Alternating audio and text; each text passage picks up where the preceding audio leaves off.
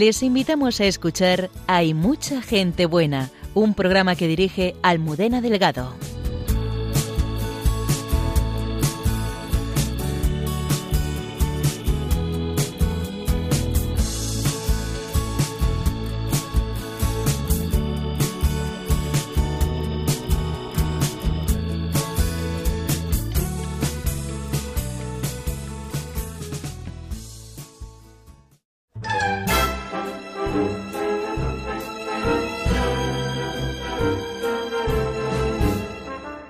Estudiando filosofía se abrió a la existencia de Dios y convaleciente de una operación empezó a descubrir quién la había amado desde siempre.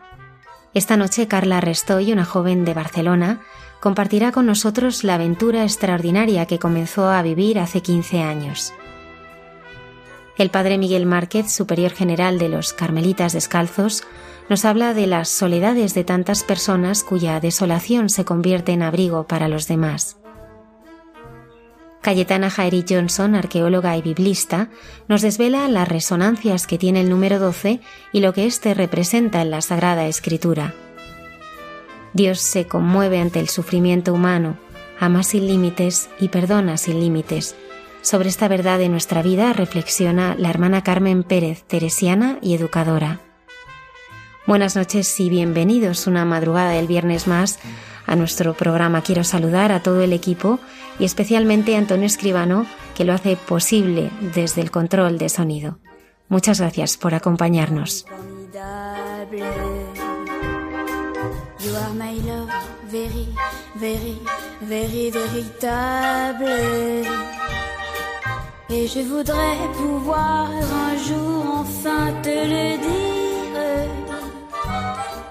Te l'écrire dans la langue de Shakespeare, toi, tes ailes, ton nose, tes lips adorables. Tu n'as pas compris, tant pis, ne t'en fais pas. Viens-t'en dans mes bras, darling.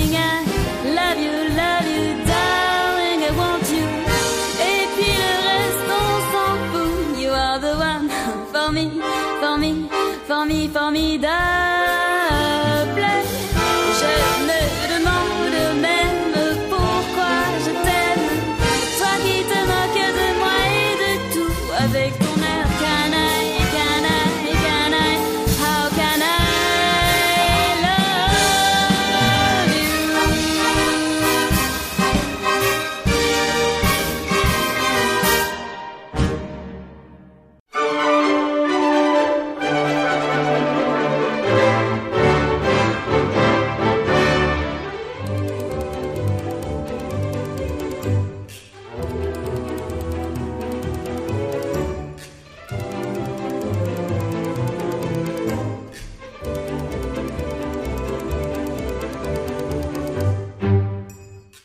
Donde muchos aburrían, estudiando a Santo Tomás, nuestra invitada descubrió todo un mundo nuevo.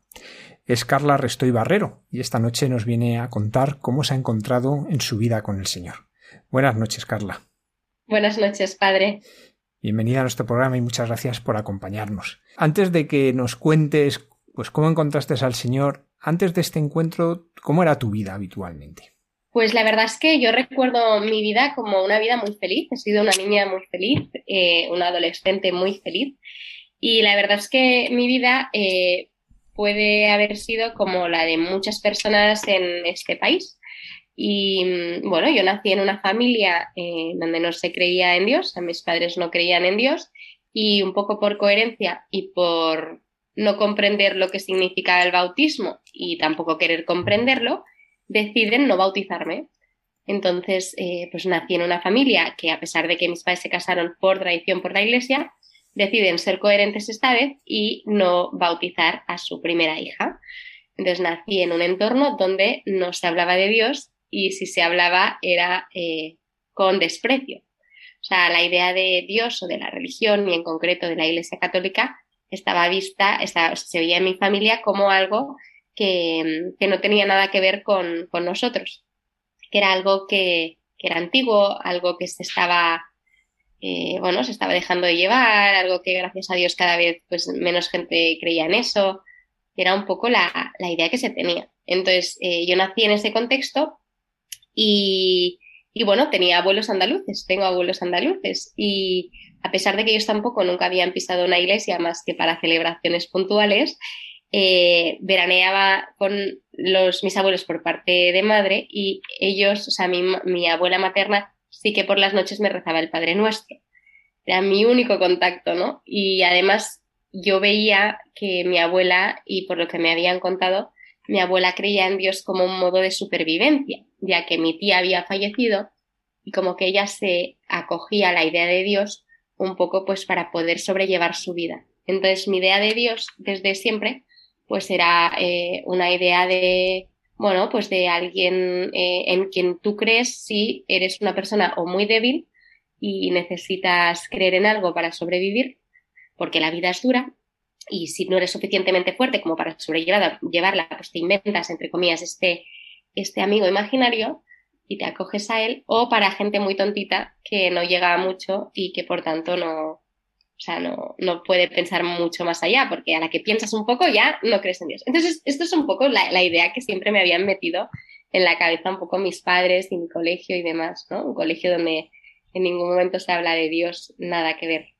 Y nada, entonces yo recuerdo mi infancia, pues en mi familia somos cuatro, estoy yo que soy la hermana mayor y mi hermana tres años menos, mis padres se quieren mucho y se quieren muy bien, ahora a día de hoy llevan 36 años casados y no creen en Dios, pero he nacido siempre en un, o sea, he crecido siempre en un, en un contexto donde ha habido muchísimo amor, muchísimo cariño, he sido una niña muy feliz, no me ha faltado prácticamente de nada y, y siempre he tenido pues un entorno donde, donde me he sentido muy querida y se me han dado como unas posibilidades pues muy bonitas para poder desarrollarme pues como una niña pues eso muy normal, muy feliz y con una vida muy cómoda, muy tranquila, muy fácil, con mis amigas entonces este era un poco mi contexto, ¿no? Hasta que pasó algo. Pero, pero sí, esa era mi vida. ¿Tú podrías decir que entonces eras atea, eras indiferente? ¿Cómo lo definirías? Em, hay algo que, bueno, hay un autor que ya lo voy a mencionar de entrada porque me maravilla cómo piensa y me siento muy identificada con él, que es Chesterton, ¿no? Y él dice algo parecido a que el que no cree tiene mucho que agradecer y no sabe a quién. Pues un poco es lo que me pasaba. Yo siempre he sido una niña muy viva, muy alegre, muy eh, sonriente, muy feliz, muy agradecida. Y aunque nunca tenía como tal una sed de espiritualidad, sí como que me gustaba la idea de maravillarme y de soñar con que hubiese algo más, pero tampoco me lo planteaba mucho. Entonces yo creo que, eh, aunque probablemente me declaraba como atea, porque rechazaba la idea de que de que Dios pudiese existir y veía directamente pues que eso era o para tontos o para personas muy débiles y yo no era o no me consideraba ni una cosa ni la otra, más allá de eso em, yo creo que en el fondo era agnóstica, ¿no? A pesar de que me declarara probablemente como atea. En el fondo no tenía ni idea y tampoco me había parado mucho a pensar. Pero sí que por mi forma de ser, sí había como una sed de, de que todo eso bueno que yo reconocía y que siempre pues por mi sensibilidad he podido reconocer eh, que aquello trascendiera. Entonces sí había, sí había como una idea así, ¿no? Y en ese muro, por decirlo de alguna manera, porque es verdad que a veces creamos como muros, en este caso agnosticismo, en otros en otras cosas, Dios siempre busca la grieta. ¿Cuál fue la grieta por la que pudo entrar en tu vida? Pues la verdad es que, bendita grieta, ¿no? Bendita. Em, bueno, antes de, hablar un poco de, de la grieta, si me lo permite, quiero contar un poco cómo fueron mis primeros años de adolescencia. La grieta se produce a los 15 años, pero es que antes de esos 15 años eh, yo ya tenía un recorrido de preadolescencia bastante, bastante, bueno, mm, bastante prematura un poco, ¿no? O sea, en mi entorno eh, la adolescencia de los 14 años igual es una adolescencia de los 17, ¿no? Entonces yo ya de muy pequeñita ya empecé como a salir, a estar con chicos, a, bueno, pues sí, pues hacer cosas que igual con 12, 13, 14 años no te tocan. Pero yo ya vivía en un contexto en el que eh, salía con mis amigas, íbamos a discotecas de tarde, conocíamos a chicos. Entonces, eh, pues yo, pues siendo bueno, a esa edad yo ya empezaba a salir con chicos, empezaba a, bueno, pues a interesarme por ellos, ellos se interesaban por mí y como que empezaba a tener unos movimientos de corazón que siendo pequeña yo no tenía. Eh, pero en ese momento pues ya empezó, empezó eso, ¿no? Digo esto porque en ese contexto también mi serie favorita y mi plan que yo hacía pues con mi madre y con mi hermana era ver Sexo en Nueva York, que era como nuestra serie favorita. Y además en el colegio nos daban una asignatura obligatoria de sexualidad, que, que bueno, estaba más orientada a, a bueno, al disfrute, ¿no? Que a la parte más de reproducción o de unión, ¿no? De lo que supone. Y bueno, y todo eso pues fue, mm, fue marcando pues un poco mi grupito de amigas y mi grupito del colegio. Em, entonces, o sea, paralelamente a esto, siempre he sido una chica que ha hecho muchas extraescolares y todas las extraescolares que yo hacía eran de deporte. O sea, yo hacía hockey, tenis, ballet, natación, esquiaba todos los fines de semana si había nieve. Como que siempre todas las extraescolares que hacía estaban vinculadas con el deporte. Entonces, mi grieta viene eh, en el momento en el que con 15 años voy un día al médico y me dice que tengo escoliosis, que eso significa que tengo la espalda, bueno, mi espalda, mi columna vertebral, en lugar de ser recta, vista desde atrás, era una S. Y me dicen que me tienen que operar y que lo que supone es que tengo que estar dos años con un corsé. Y un corsé que solo me podía sacar eh, media hora al día. Entonces, el gran tema es que tengo que dejar de hacer todas las, eh, las extraescolares de deporte que yo hacía. Y esa es la grieta que Dios aprovecha para, eh, para conquistarme, primero intelectualmente y luego el corazón, ¿no? Eh, paso a tener muchísimo tiempo libre. O sea, me operan, tengo que estar dos años con un corsé y con 15 años me veo pues, pues en esa situación, ¿no? Y yo, por mi forma de ser, nunca me lo tomé como algo malo, ¿no? Pensaba, mira, ya llevo brackets, ya llevo gafas, una cosa más que le vamos a hacer, ¿no? Además pensaba que bien ahora, ¿no? En lugar de mayor, ¿no? Y me decían, es que si no vas a tener problemas si quieres ser madre y tal. Y yo pensaba, fenomenal que me lo hagan. Nunca me supuso un trauma ni nada por el estilo. Aunque desde, desde fuera, o sea, mi entorno y sobre todo mis padres sí lo vivieron como un trauma, pero para mí, sinceramente, no lo fue. Fue como, bueno, pues ahora es otra situación entonces, em, bueno, pues tengo que dejar de salir de fiesta con mis amigas porque si no me aso del calor. Eh, paso a no hacer todas esas, extraescolares de deporte que yo hago y por primera vez en el colegio, a esa edad, les da por, o sea, impartirnos unas asignaturas que nos dan a pensar. Estaba en un colegio muy bueno a nivel académico, pero donde nunca se había hecho ningún tipo de voluntariado ni ningún tipo de formación humana como, como integral o nunca había percibido yo que hubiese una asignatura que, donde se hubiese dado pues eh, pie a pensar sobre nosotros o sobre la vida, ¿no? O sea, sí que había esa asignatura de ciudadanía, pero, pero era derechos humanos y poco más, ¿no? No pensábamos mucho más allá. Entonces, em, se da esta situación, ¿no? ¿Y cuáles son esas asignaturas que por primera vez nos hacen pensar, o al menos a mí? Pues filosofía, por un lado, historia y cultura de las religiones por otro lado. Entonces, eh, el contexto era Carla con 15 años, que ya ha vivido muchísimas cosas que igual por su edad no le tocarían, eh, pues pasa a tener un espacio donde eh, se puede llegar a plantear las cosas y deja de tener esa vida que vivía desde dentro para vivirla o verla desde fuera. Entonces yo pasé a ser una espectadora de lo que vivía mi entorno, porque no podía participar de ello. Y luego, por otro lado, pues evidentemente se me da el espacio y el tiempo donde yo puedo reflexionar y pensar sobre todas esas cosas que se me están introduciendo en esas asignaturas. Así que Dios aprovecha eso para, eh, para empezar a trabajar en mí. Cuando yo lo último que quería era ser católica, lo último, ¿sabes? Yo tenía unos prejuicios contra la Iglesia Católica espectaculares. Para mí era como una institución que cuanto antes se terminara mejor. Además, estaba muy ideologizada hasta el punto de estar yo muy a favor del aborto, muy a favor de todas las ideas más progresistas que pudiese haber pues, eh, pues a nivel social.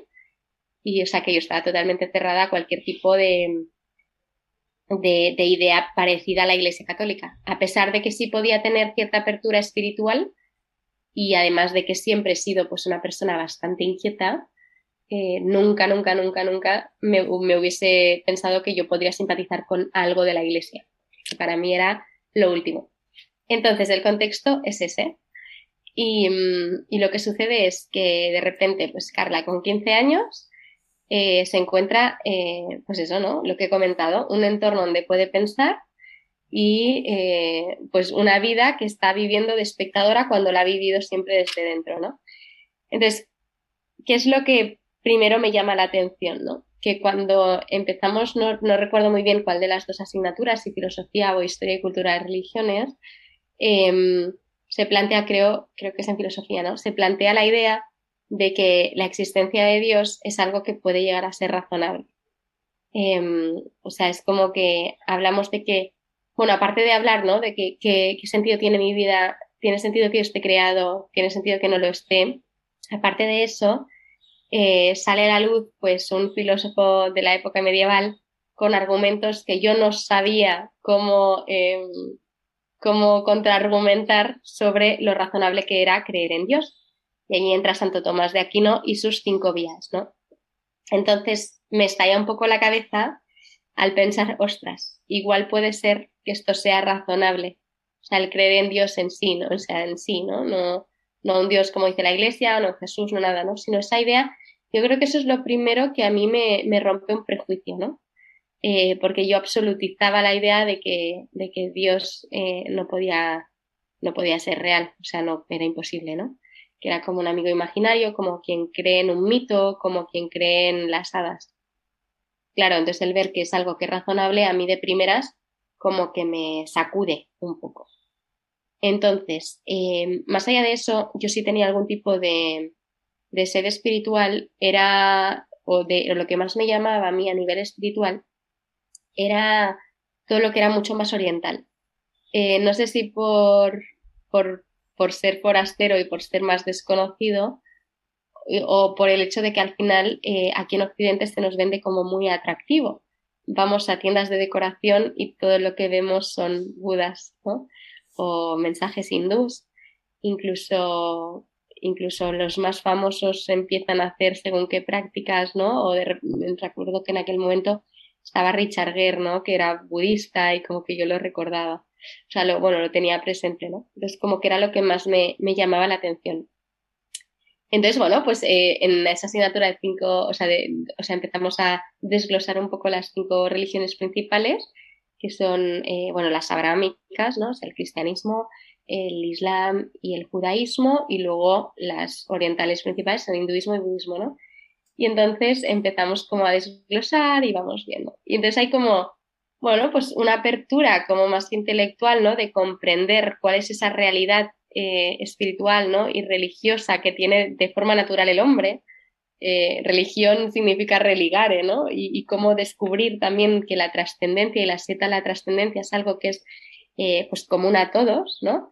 Y mm, por un lado esto, y luego, por otro lado, el empezar a comprender, bueno, más que a comprender, sino a ver los movimientos de corazón que experimentaban mis amigas cuando después de salir de fiesta estaban tristes porque se habían liado con no sé qué chicos y en el fondo no se sentían amadas, ¿no?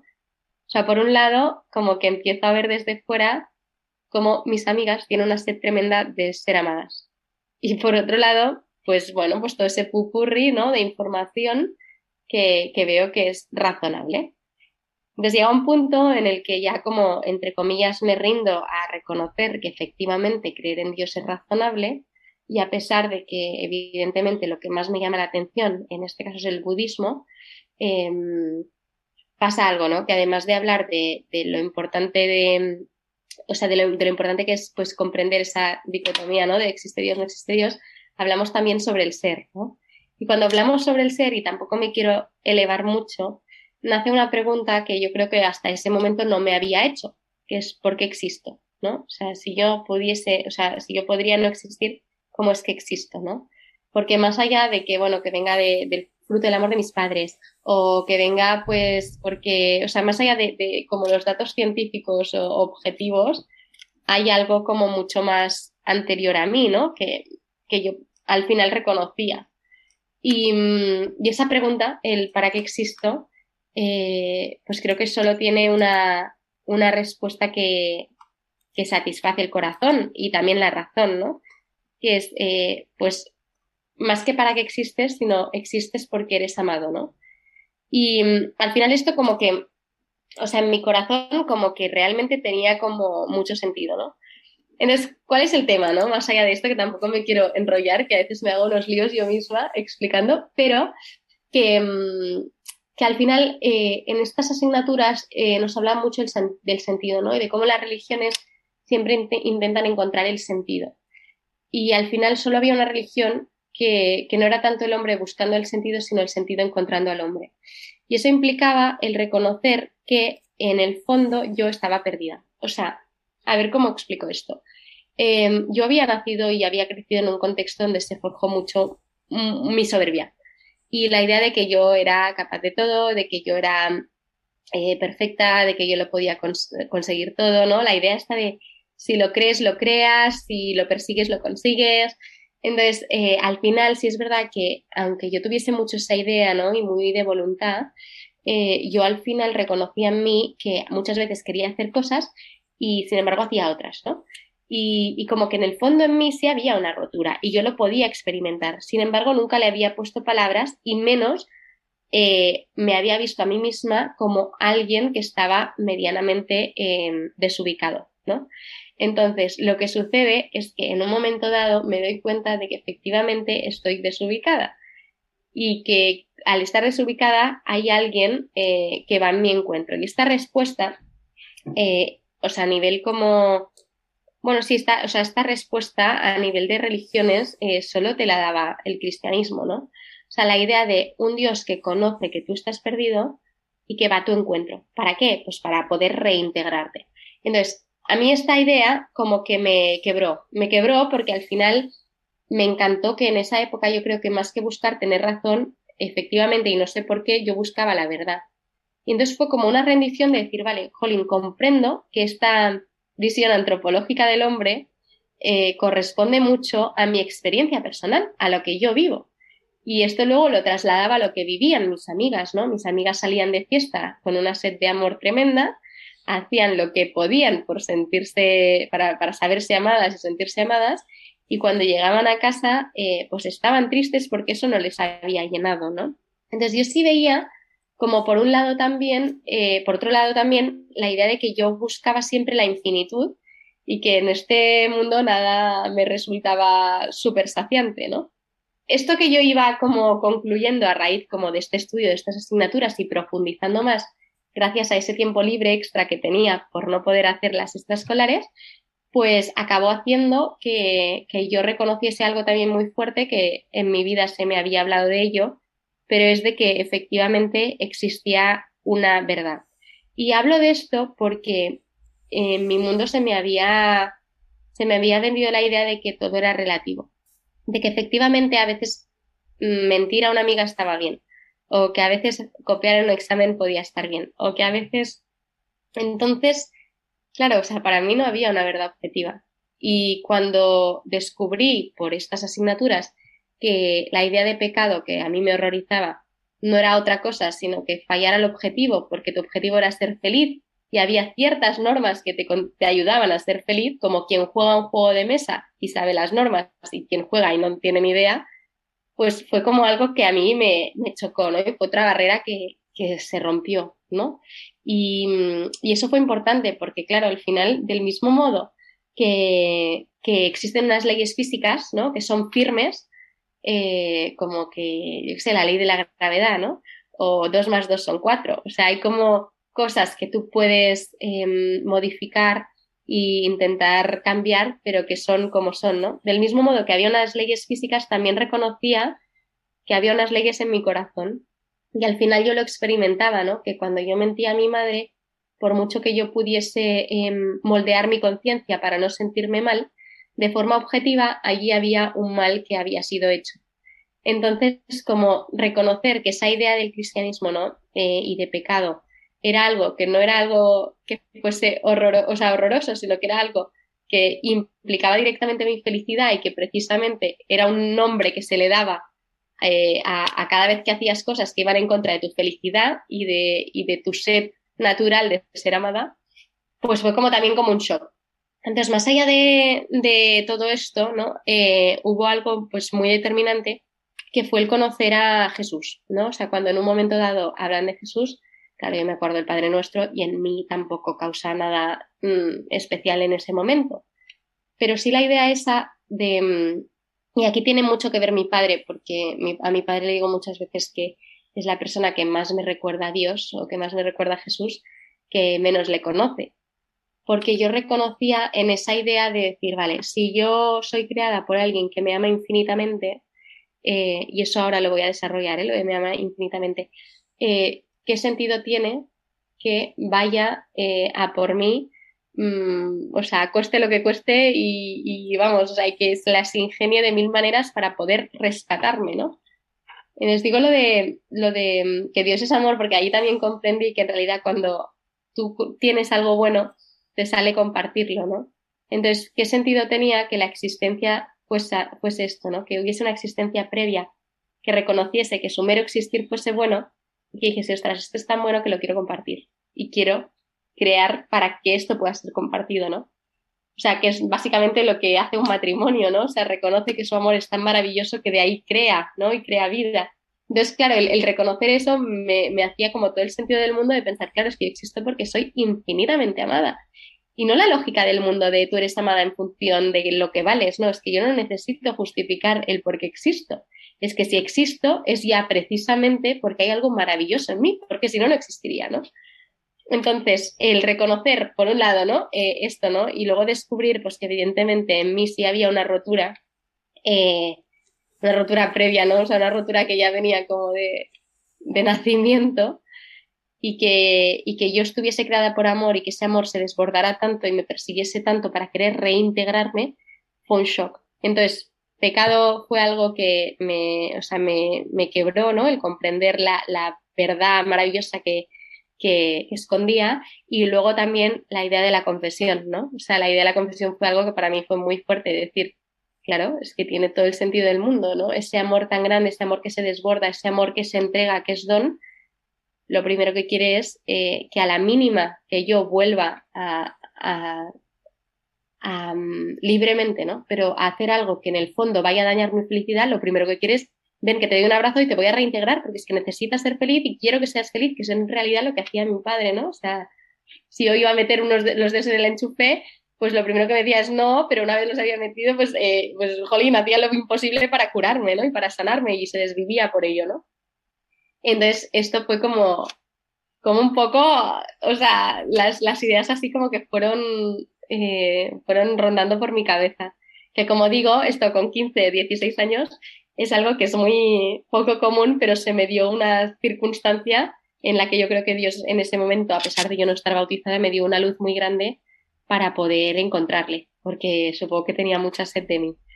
Entonces, bueno, más allá de esto, eh, en un momento determinado donde yo ya como vi que, que, sí, que me tenía que rendir, que lo que yo odiaba de la Iglesia Católica en realidad, eh, pues nada, que no tenía no tenía nada que hacer porque, porque eran todo prejuicios. Y aquí vuelvo a citar Chesterton, ¿no? Dice Chesterton que, que muchas veces, eh, o sea, el mundo tiene muchos prejuicios contra la Iglesia Católica, ¿no? Y si hay alguien un poco, eh, bueno, un poco interesado y se pone a investigar sobre esos prejuicios, lo que le sucede es que a la que abre un poco la, la puerta de la Iglesia, metafóricamente hablando, queda tan deslumbrado por la luz y la belleza que hay ahí dentro que ya no puede escapar y ya no puede salir, ¿no? porque hay una verdad, un amor, una belleza, una bondad ahí que, que, es, que es, o sea, que sobrepasa lo humano, ¿no? Y te quedas ahí pegado, ¿no?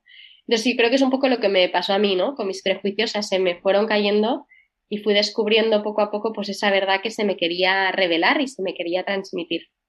Entonces, eh, bueno, pues más allá de eso conocí a un sacerdote, primer sacerdote que conocí yo en la vida. Lo último que quería era conocer un sacerdote, pero conocí a un sacerdote y además era doctor en física. Y a mí en ese momento me estalló la cabeza porque pensé, ciencia y religión. Este hombre o no ha entendido bien la ciencia o no ha entendido bien a Dios, ¿no? Cuando lo que sucede es que poca ciencia te, aleja de Dios y mucha necesariamente te acerca a Él, ¿no? Entonces, a raíz de, bueno, pues de que le conocí, empezamos eh, a hablar, empezamos a, a conversar. Yo era bastante dura al principio con él, porque al final yo, pues, eh, tendía bastante a la rebeldía y a cuestionarme todo, ¿no? Porque al final yo era muy exigente, yo quería la verdad, no quería medias tintas y, y no quería que me engañaran, ¿no? Entonces eh, empecé a hablar con él y a raíz de hablar con él me propuso también ir a un grupo de jóvenes. Todo esto paralelamente yo con mis lecturas, mis pensamientos, mis amigas por un lado, ¿no? O sea, era como... Entonces empecé a ir con este grupo de jóvenes los viernes por la tarde que hacían eh, Life Team, y, que es un tipo de catequesis para jóvenes. Y entonces ellos quedaban los viernes por la tarde para dar unas charlas de formación y luego rezar. Y esto para mí era chocante porque mis amigas estupendas lo que hacían los viernes por la tarde era em, arreglarse para salir de fiesta, ¿no? Y luego también a estos chicos, eh, algunos sábados iban a supermercados a recolectar para luego darlo a Cáritas y preparar cestas. En mi vida me había planteado algo así, ¿no? O sea, yo pasaba por la calle delante de alguien pedía dinero y casi que muchas veces mi padre me decía, no le mires que te está pidiendo dinero, ¿no? O sea, como que esa lógica de darse a los demás o dedicar tu tiempo a algo que, que no sea pues mm, para tu futuro profesional o para tu disfrute era impensable. Y sin embargo, esta gente se dedicaba a quedar para dar charlas de formación que les afectaba, o sea, integralmente, ¿no? A nivel personal, charlas desde noviazgo hasta vocación, hasta caridad, ¿no? O sea, charlas como muy raras para mí en ese momento. Y luego dedicaban su tiempo, su tiempo libre, a darlo a, personas que no tenían la suerte que ellos tenían, ¿no? Entonces, eh, más allá de eso, la forma en cómo se forjaban esas amistades a mí me, conquistó. No eran relaciones de uso. Yo estaba muy acostumbrada a las relaciones de uso. Eh, de, bueno, pues me llevo contigo porque tienes una casa en la playa, a ver si me invitas. O me llevo contigo por... Y la verdad es que fue espectacular ver esas amistades tan, tan bonitas, tan verdaderas y tan desinteresadas, ¿no? De buscar de verdad el bien en el otro siendo adolescentes. Entonces, pues nada, empecé a ir con ellos y yo no sé por qué seguí yendo, o sea, luego me parecieron unos frikis en ese momento, pero luego fui yendo, fui yendo, fui yendo y más ahí, bueno, y paralelamente, ¿no? Pues con todo lo que iba leyendo y luego ya empecé con el catecismo, pues iba reconociendo unas verdades que, que no podía negar, ¿no? Y aunque tenía muchas dudas, también aprendí muchas, o sea, aprendí mucho que, que a veces no es tanto el buscar respuestas, sino aprender a vivir en, en las preguntas y en el misterio, ¿no? Y algo que a mí me, me faltaba muchísimo era la confianza en, en alguien que, o sea, como que yo no tenía nunca una confianza clara en, vale, pues sé que tú vas a querer lo bueno para mí, ¿no? Y descubrí en la iglesia algo que a mí me chocó muchísimo y es que era la única institución que realmente quería mi bien. Cuando hablo de mi bien, hablo también de mi libertad. O sea, quería que yo fuese libre, que fuese buena, que quería que fuese feliz, ¿no? Y descubrir eso fue como un shock. Y entonces al final como que una cae, rendida y dice, vale, pues comprendo que mi identidad es ser hija amada de Dios y que lo único que tengo que hacer es dejar de hacer, ¿no? O sea, dejarme amar. Y está muy bien todo ese, esa búsqueda intelectual, ¿no? Y dice Chesterton también que la iglesia nos pide que cuando entremos a ella nos quitemos el sombrero, no la cabeza, ¿no? Entonces, eh, que está muy bien esa búsqueda intelectual, ¿no? Pero, pero siempre que te acerque a, a ser más libre y a, unirte más a Dios, ¿no? Entonces, bueno, pues después de este recorrido y ya de, de entrar en el, en el catecumenado y demás, eh, pues bueno, pues recibí el bautismo, la comunión y la confirmación a los 17 años eh, en la vigilia pascual del 2014 y ahí empezó todo. Así que, o sea, de hecho cuando a veces me, me piden que cuente mi conversión, casi que debería empezar ahí, ¿no? Porque eso fue como el camino que me llevó a, a poder recibir los sacramentos por primera vez, pero ahí empezó todo, ahí realmente, ahí empieza mi conversión, realmente. Y nada, esta es la historia hasta que me bauticé. Carla, ¿en qué momento tú de un o sea, primero surge esta idea de Dios, como nos has contado, luego la racionalidad de la fe, el encuentro con la caridad, con la Iglesia, ¿en qué momento tú intuyes el rostro de Cristo como alguien que está vivo? Me encanta esta pregunta, porque lo fuerte es que es que yo sin saberlo siempre había intuido ese rostro en mi padre, porque mi padre es eh, la persona que más se desvive por mí, por mi felicidad, porque yo sea libre, porque yo sea buena. De hecho, mi padre siempre, desde que yo he sido pequeña, eh, él me decía que él no me había bautizado, porque al final se lo preguntaba. Mis primas hicieron la comunión, ¿no? Y yo les preguntaba, ¿por qué yo no? me decía, mira, porque yo no te quiero imponer nada, que luego piensas y dices, ostras, me ha impuesto el nombre, y me ha impuesto el colegio, y me ha impuesto donde vivo. Me decía, yo no quiero imponerte nada, yo quiero que seas libre, quiero que seas buena y quiero que seas feliz. Y creo que para ello no necesitas a Dios, ¿no? Más allá de sus ideas, ¿no? Y de su forma de pensar, sí es verdad que siempre he visto un padre muy como, como el del hijo pródigo, ¿no? Siempre he visto un padre en salida, he visto un padre preocupado, un padre que si te ve triste sabe reconocer que estás triste y va por ti y te va a intentar sacar o te va a intentar dar un abrazo, un padre que no juzga, un padre que desde inconscientemente yo durante toda mi vida había reconocido eh, ese amor tan, tan incondicional en mi padre. Y en parte de mi conversión es su culpa, ¿no? Porque ese amor tan grande yo en realidad comprendía que no podía ser solo terrenal, ¿no? Mi corazón comprendía solo esto. Entonces, al ver, eh, ya cuando conocí, eh, pues esta, esta gente en la parroquia sobre todo, ¿no? Cuando conocí esto, esto, o sea, estos jóvenes y sobre todo las relaciones de amistad que tenían entre ellos, ahí estoy convencida de que, de que en ese momento yo no lo sabía, pero ahí veía a Jesús. O sea, en esas amistades que, que más que enfadarse o enfrentarse buscan comprender, buscan eh, intentar alentar el corazón de esa persona que te ha herido, porque si te ha herido es porque en el fondo está más herido que tú. O sea, este tipo de relación a mí me, me cautivó. Y en el fondo es, es lo que yo reconocía a mi padre, ¿no? O sea, que no es una, una bondad, no, es algo que, que va más allá, que no es bondad, es, es el salir de uno mismo, es el amar de verdad, reconociendo que el otro es un don. Y luego ya más como concretamente, evidentemente en las acciones pequeñas, ¿no? En el, en el, bueno, desde lo de Caritas, que igual sí puede ser algo más grande, hasta el, pues bueno, pues en la parroquia, por ejemplo, había chicos que eran Asperger o que tenían algún tipo de, bueno, de dificultad eh, de relacionarse y nunca quedaban excluidos, nunca quedaban excluidos. Cuando en mi colegio, en mi clase, había personas que también tenían ciertas dificultades y nadie nunca se les acercaba. Nunca, ¿no? Pues en estas pequeñas cosas y en estos pequeños detalles de, oye, ¿cómo estás? No, pero ¿cómo estás de verdad? No quiero un bienito. O sea, en ese salir de verdad y preocuparse de verdad y de ir al encuentro del otro para que el otro, o sea, para poder hacer la vida más amable al otro, eso, eso 100%. En esas pequeñas acciones reconocía de forma concreta el rostro de Jesús. Y por supuesto en el primer sacerdote que conocí, que, bueno, era espectacular, porque cuando fui por primera vez a hablar con él, em, yo aún tenía perjuicios, es decir, este me va a querer convencer, y además mucho con la idea de, este me va a querer convencer porque la iglesia está perdiendo adeptos, entonces claro, quieren jóvenes y además necesitan dinero porque cada vez hay menos clientes, hay estas ideas, ¿no? Este me va a querer convencer. Y sin embargo, cuando estuve con él por primera vez, veía en su mirada una mirada que casi que en la vida había visto, ¿no? Una mirada de casi que los ojos y la mirada te decía te quiero por quien eres, ¿no? Y me da igual todo de ti. Y de hecho nunca habían pedido dinero en la iglesia, que aún lo estoy esperando, ¿no? Pero yo iba con esta idea de ya verás, me van a pedir, me van a querer tal.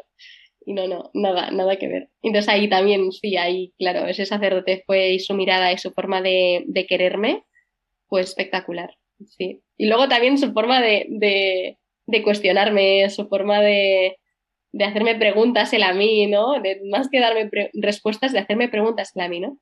Eh, con una caridad que no era de este mundo. Y sobre todo buscando el bien. O sea, sí.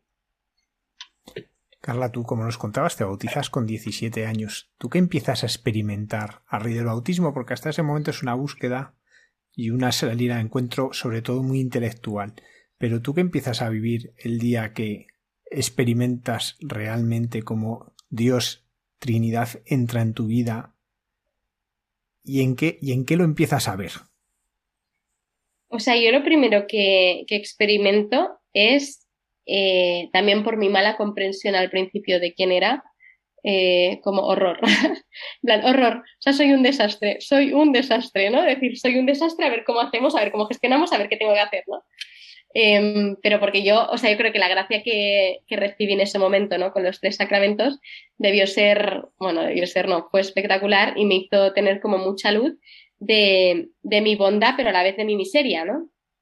Y entonces eh, recuerdo eso, ¿no? Como un, buf, vale, o sea, qué responsabilidad, ¿no? Porque qué cómodo se vive cuando tú haces tus normas y cuando tú, ¿no? Pero una vez Mm, conoces una verdad, es como, ostras, ahora tengo que ponerme en camino, pero porque quiero ser feliz y porque es como una responsabilidad preciosa y un don precioso, ¿no? Entonces recuerdo, eh, lo primero, pues eso, ¿no? Como una sensación muy de mucha responsabilidad, que luego rápidamente se apaciguó, ¿no? Cuando me di cuenta de que yo no tenía que hacer, sino que solo tenía que dejarme hacer, ¿no? Y que precisamente en mi miseria y mi debilidad es donde Dios eh, me quería, porque ahí es donde Él podía ir trabajando, ¿no? Entonces, algo que también muy bonito, como que, que experimenté, entre comillas, ¿no? Porque, porque al final no es algo que sientes, sino una certeza que acabas descubriendo en tu corazón, fue el de el de ver que, em, que yo había estado eh, siempre, o sea, que siempre había sido infinitamente amada y que ahora como que tenía el deber de, de hacer lo mismo, ¿no? Entonces, eh, vi mucho como un poco un trabajo en equipo, ¿no? O sea, como el, vale, pues ahora cuando, cuando alguien se cabree mucho y, y tal, pues intentar poner paz, ¿no? Y al final es algo que yo hubiese sido incapaz de hacer, por muy buena que fuese o por muy tal, en otro momento, porque en el fondo, em, o sea, esa paz como que yo quería poner, ¿no? En donde, donde no había, no era una paz humana, ¿no? Entonces, era muy como el sentir la responsabilidad y el deber de decir, vale, tengo que estar cerca de la fuente porque tengo una responsabilidad muy bonita de dar eh, pues todo eso que yo recibo. Entonces, si yo no estoy cerca de la fuente, yo no puedo, no puedo dar esto porque yo me reconozco en mi miseria. Entonces, yo sí experimenté mucho el que realmente Dios me iba transformando el corazón. O sea, esto lo experimenté de una forma muy clara, ¿no? Y, y él, sobre todo, más que cómo me transformó el corazón, que también la mirada. O sea, me fue transformando la mirada, la forma de ver las cosas, de ver, claro, al final es como si yo hubiese estado toda la vida viviendo un poco a ciegas, siguiendo un poco como pollo sin cabeza y de repente comprendes cuál es tu origen y cuál es tu fin. Y no solo cuál es tu origen y cuál es tu fin, sino que comprendes dónde estás, por qué sientes lo que sientes, por qué tienes mm, un ideal pero luego no lo consigues, porque entonces yo sentía, pues eso, ¿no? Que como en el tiempo, o sea, en el tiempo lineal, ¿no? La vida estaba hecha un caos, yo necesitaba ir a la fuente, ir a la eternidad, ir, a la ir al orden, ir a la paz, para que eso se pudiese restablecer en mí y poder, pues, hacer como pequeños espacios de vida a mi alrededor, ¿no? Y entonces eso, como así como de forma concreta, se concretaba en, eh, bueno, pues intentar, eh, pues cuidar de una forma diferente a mis padres, intentar, eh, bueno, muy vivir en salida. Vivir en salida, pero porque primero dejaba que Dios entrase en mí, ¿no? Y entrase de verdad, porque si no es imposible vivir en salida, o sea, te dura nada. Luego también mucho el tema de mis abuelos, ¿no? Siempre he tenido mucho vínculo con ellos, pero empecé como a realmente no verles como, bueno, un estorbo, ¿no? Que a veces incluso les había visto así, sino como, jolín, como, como don que son, ¿no? Entonces eso se concretó pues de esta forma. Carla, em, algo que ha aparecido un poco pues, son algunas heridas, ¿no? Que las experiencias de la vida van dejando. Eh, en un mundo como el que estamos, que no es que se respire por la herida, sino que a veces convertimos las heridas en pulmones, ¿tú cómo te has reconciliado con estas heridas y cómo lo vives. Sí, justo el tema de las heridas es un tema que, a mí me toca muy de cerca y de hecho he trabajado bastante. Em, o sea, hay algo que es muy claro, ¿no? Y es que toda persona tiene una identidad y, la identidad es muy clara. Lo que pasa es que muchas veces no la conocemos y todos, en el fondo, cuando vamos creciendo, necesitamos que, nuestra seguridad, o sea, todos necesitamos una seguridad. Entonces ponemos un ancla eh, y una seguridad en algo que, creemos que es eh, pues lo truncante, o sea, lo truncal en nuestra vida. Y lo que sucede es que muchas veces si esa seguridad eh, se ancla, no está puesto en, la verdad de tu identidad, en el amor en mayúsculas, pues acabas pues viviendo bastante perdido. Y lo que sucede es que muchas veces, incluso conociendo nuestra identidad, conociendo que somos hijos amados de Dios, Em, por situaciones que nos hieren, perdemos la confianza en ese padre amoroso que supuestamente nos quiere tanto, porque reconocemos que ha sucedido algo que a mí me ha hecho daño y que ese padre que supuestamente me quiere tanto lo ha permitido y a mí eso me ha dolido. Entonces, como a mí me duele esa situación y se crea una herida en mí, yo lo que quiero es autoprotegerme y esa autoprotección parte de la desconfianza, de la desconfianza en un padre que en el fondo ha dejado que me hagan daño. Y cuando sucede esto y creas esta marca de, o sea, esta máscara de autoprotección, eh, acabas eh, haciendo que en tu vida reinen mentiras de identidad, ¿no? Y cuando reinan esas mentiras de identidad, eh, acabamos eh, pues muy desubicados porque en el fondo no queremos que nos hagan daño, queremos ser libres, pero acabamos esto viviendo a través de las heridas, ¿no? De hecho, uno de los grandes temas de, de hoy en día, que lo hablo muy, muy frecuentemente, es que tenemos hoy en día muchos gobernadores que nos están gobernando a través de sus heridas, ¿no? Y que, y que hacen, o sea, absolutizan verdades que en el fondo no son verdades, sino que son fruto de esas heridas, ¿no? Porque lo que sucede con las heridas es que si a mí un hombre me hace daño o un padre me hace daño, por poner un ejemplo, yo probablemente hago un voto y digo, eh, nunca más confiaré en los hombres, nunca más confiaré en mi padre, nunca seré como mi madre, nunca, o sea, hay como mil, ¿no? Entonces, cuando tú haces eso, tú cierras y haces un juicio y, o te crees una mentira sobre qué son los demás o sobre lo que es tú, lo que eres tú. O, por ejemplo, si alguien eh, te destroza el corazón por X motivos, tú puedes pensar, vale, pues entonces, como no me han querido por quién soy, voy a, voy a intentar ser eh, y mostrar que soy lo mejor en todos los contextos y ser súper autosuficiente yo, porque es que no me puedo fiar de nadie. Porque a la mínima que me abra me van a hacer daño, porque a la mínima que... Entonces lo que sucede es que se acaban creando eh, pues unas mentiras de identidad en la persona que acabamos pues realmente muy rotos, porque es que no vivimos en verdad, es como si de repente, bueno, pues como el 2 más 2 son 4 me ha hecho daño y ha hecho que la ecuación no me funcione, eh, que igual ha sido por otro motivo, ¿no? Eh, pues voy a probar con 2 más 2 son, son 3,9, ya está. Entonces, bueno, entonces vivimos de esta forma, ¿no? Un poco. Entonces, claro, lo que sucede con las heridas es que acaban quebrando tu identidad y acabas poniendo seguridades en, en cosas y en personas, incluso en ti mismo, que, que, te acaban, que te acaban destrozando, ¿no? Y de ahí, de hecho, viene la idea de pecado capital, ¿no? Es que en el fondo tú como persona tienes unos anhelos muy lícitos, ¿no? El anhelo de comunión, el anhelo de paz, el anhelo de abundancia, el anhelo de... Pero ¿qué pasa? Que si por lo que sea no ha habido paz en tu vida o no ha habido abundancia en tu vida o no tal, puedes rebotarte, absolutizar eso y te vuelves que un perezoso, un egoísta, un avaro o no. Entonces van pasando estas cosas y es por, porque en el fondo no reconocemos que tener ese deseo, em, ese deseo tan grande, es súper lícito, pero que en el fondo tu realidad eh, pues es comprender que ese deseo es lícito, pero, pero sabiendo quién eres, ¿no? Y sabiendo y teniendo muy clara que, muy claro que si tú tienes un deseo se te va a realizar, ¿no? O sea, que el hecho de que yo tenga ese anhelo de paz eh, no me, o sea, si lo absolutizo me convierto en perezosa, pero que es maravilloso, aunque la vida sea muy complicada, tener ese anhelo de paz y ese deseo de paz lo que me hace ver es que yo voy hacia allí, ¿no? Y que, y que no estoy mal hecha y que ese anhelo en el fondo eh, me, va a ser, me va a ser saciado, ¿no? No tendría sentido tener un anhelo en el corazón que luego no vaya a ser saciado, ¿no? Y bueno, este es otro de los argumentos o sea, que, que, que, defienden la existencia de Dios, ¿no? Y de esa plenitud.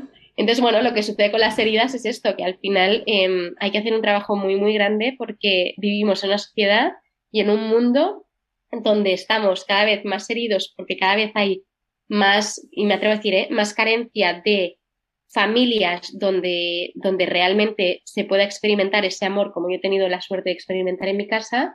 Y claro, si tú no tienes una base de donde reine el amor y donde te digan que tú vales y que eres amado por quien eres y no por lo que haces, vas a intentar siempre, bueno, y vas a vivir siempre agobiado intentando hacer cosas para, para que te quieran, porque al final va de esto. Estamos hechos para amar y ser amados y a la mínima que esto se quiebra en algún momento de nuestra vida, hacemos todas las triquiñuelas para protegernos porque no queremos sufrir y ponemos verdades de identidad donde en realidad hay mentiras y vamos así heridos. Realmente es, es tremendo. Entonces hay que hacer muchísimo, muchísimos procesos de sanación, que luego también me doy cuenta que el único que sana es Jesús y que por eso mismo su nombre es Dios sana, ¿no? Dios sana, Dios salva, que en el Antiguo Testamento era Manuel, ¿no? Dios con nosotros, y sin embargo cuando viene no es Dios con nosotros, es Jesús. O sea, no es Manuel, es Jesús, es más allá, no es un Dios aquí al lado, es un Dios que entra en ti, que te sana, que te transfigura, que te cambia, ¿no? Sí, me he enrollado. Carla, han pasado ya ocho años de tu bautismo, pues muchas de las cosas que vivías con esa ilusión incipiente se han ido serenando. Ocho años después, tú eh, ¿qué ves como elementos fundamentales de tu vivencia de la fe? elementos fundamentales. Bueno, yo soy, o sea, yo creo que sin misa me muero. De hecho, esto así de primeras, ¿no? O sea, yo si no voy a misa todos los días me muero. Y no me muero en plan me muero, sino, jolín, que es que de verdad he, descubierto una riqueza tan grande, tan grande, tan grande, que es que sería estúpida si no fuese ahí, ¿no? O sea, primero la misa. O sea, la misa para mí es lo fundamental. Y mm, bueno, que no pueda todos los días el domingo, ¿no? Pero si se puede, no seamos tontos que lo tenemos muy fácil, ¿no? Que viviendo en el país que vivimos, nos podemos organizar para ir a misa todos los días y estamos siendo tontos. Yo es que de verdad voy a misa todos los días y voy solo a ir a las 8 de la mañana y veo que hay cuatro abuelitas, yo y igual y algún hispano, pero ya está y pienso, la gente es tonta. O sea, la gente es tonta, de verdad. O sea, de verdad que es tonta. O sea, es que te merece la pena porque es que te, te da la vida, ¿no? Te cambia el día, te cambia el día. Entonces, para mí es fundamental la misa, fundamental. Otra cosa que hago, eh, porque a veces sí que, vale, voy a misa, pero estoy muy dormida, entonces a veces no me entero mucho de, de lo que me tengo que enterar. Entonces, otra cosa que hago es, eh, siempre leo la, la Blank Bible, que es como un recurso de Hakuna. Soy justo de Hakuna, de este movimiento que ha nacido hace poco. Y es un recurso que me gusta muchísimo porque eh, son las lecturas del día y están puestas en un librito cada dos meses. Entonces, en la parte, o sea, tienes una parte donde tienes todas las lecturas del día y luego en la otra parte tienes para anotar. Entonces, me gusta mucho esto porque me ayuda a profundizar en la palabra.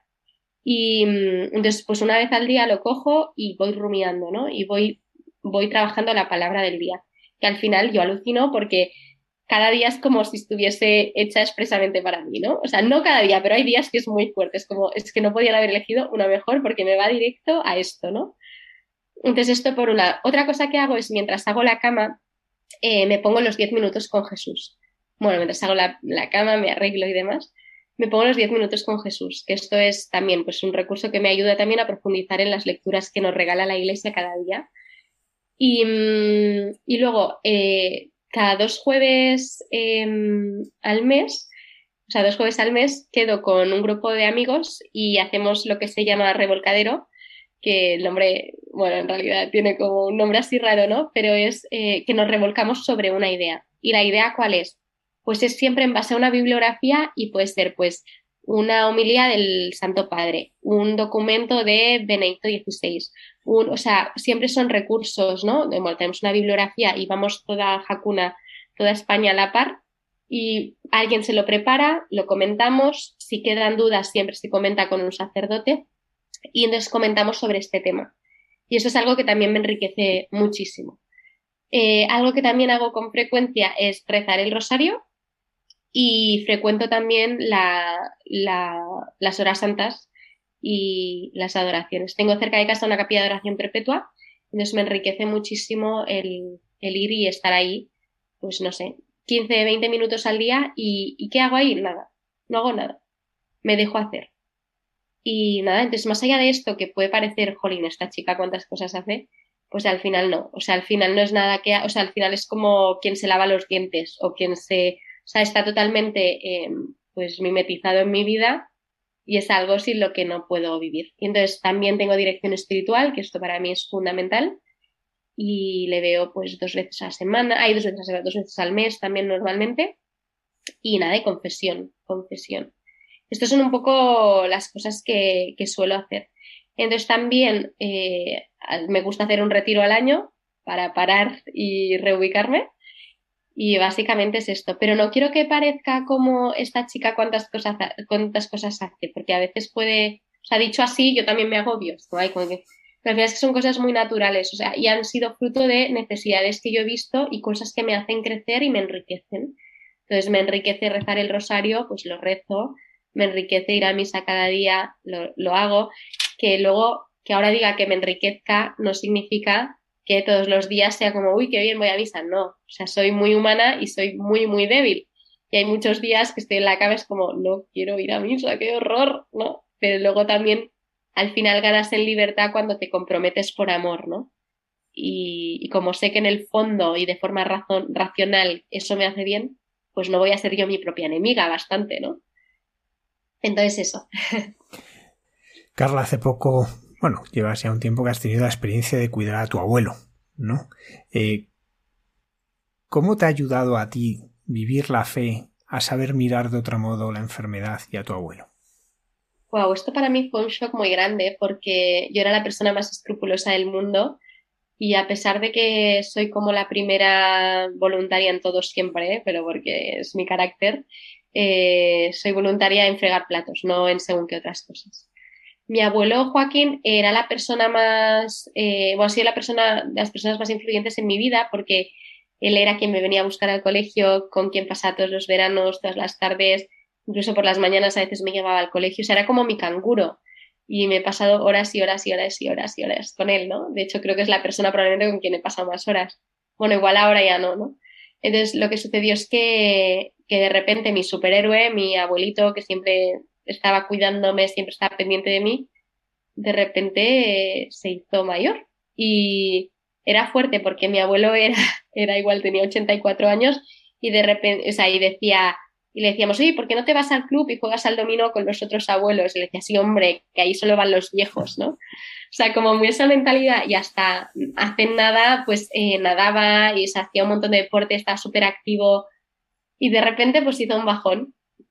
Y fue muy fuerte, ¿no? Porque, porque de repente fue encontrarme, además yo hasta los 25 tenía los cuatro abuelos, o sea, yo no conozco, no conocía mi vida sin abuelos, no conocía eh, mi vida eh, con alguien débil cerca. Siempre estábamos todos muy sanos, ¿no? Con alguna tontería, pero vamos. Entonces, eh, el reconocer de repente que mi abuelo estaba totalmente dependiente fue como un decir, el que me ha cambiado los pañales, el que me ha cuidado, el que me ha, o sea, que ha estado 100% por mí siempre, ¿cómo le vamos a dejar que esté con una desconocida que le esté cuidando, que lo hace por dinero, por dinero y no por amor, ¿no? Entonces salió bastante de mí y sobre todo pues de rezarlo, el decir, vale, yo tengo que ahora dedicarme al 100% a, a él y, y la verdad es que ha sido lo mejor que he hecho en mi vida, lo mejor sin duda. Fue muy duro, muy duro porque, porque es muy fácil salir de uno cuando algo apetece, pero cuando algo no apetece no.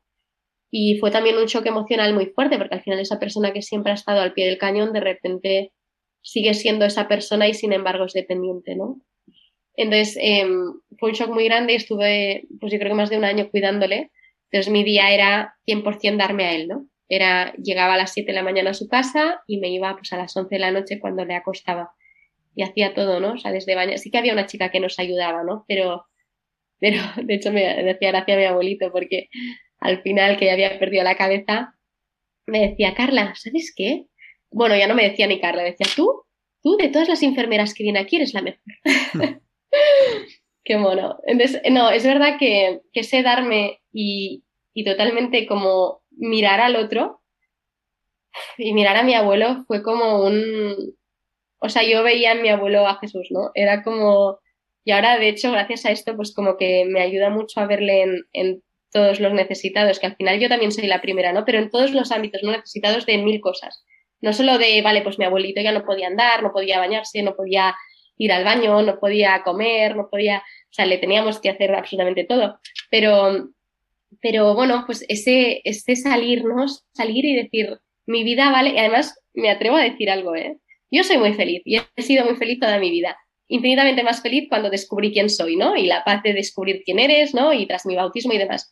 Pero nunca, nunca, nunca en mi vida he sido tan feliz como esos meses en, los que solo me preocupaba por la felicidad de mi abuelo y por la comodidad de mi abuelo y porque mi abuelo estuviese bien. Y pensaba, jolín, qué paradoja, que cuando he sido más feliz ha sido cuando me he preocupado porque otro fuese feliz, ¿no? Y mm, entonces fue espectacular, ¿no? Y luego mi crecimiento espiritual en ese momento fue brutal. De hecho, ahí fue cuando empecé a ir a misa todos los días. Y algo muy bonito que sucedió es que yo no, o sea, mi abuelo no creía en Dios pero yo tenía el hábito de rezar el rosario todos los días. Y entonces, eh, aparte de que cuando cocinaba y demás le ponía música de Hakuna y le acababa encantando, eh, por ejemplo, Madre de Hakuna le encantaba, em, no, madre, no, no madre de Hakuna, madre, la de la del Via Crucis. Bueno, y aparte de esto, pues yo empecé a rezar el rosario con él. Y acabó confesándose y acabó, pues ya, o sea, tuvo la, la unción de los enfermos.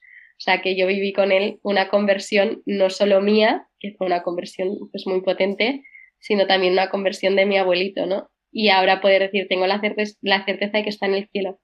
Porque también es cierto que él hizo un ejercicio muy complicado que es el de humildad, el de reconocer que ya no podía estar al pie del cañón, sino que tenía que dejarse cuidar. Entonces fue como un volverse niño pequeño y, intenté ser un poco, pues, pues esa persona que, que, hiciese que se fiara de volver a ser un niño pequeño.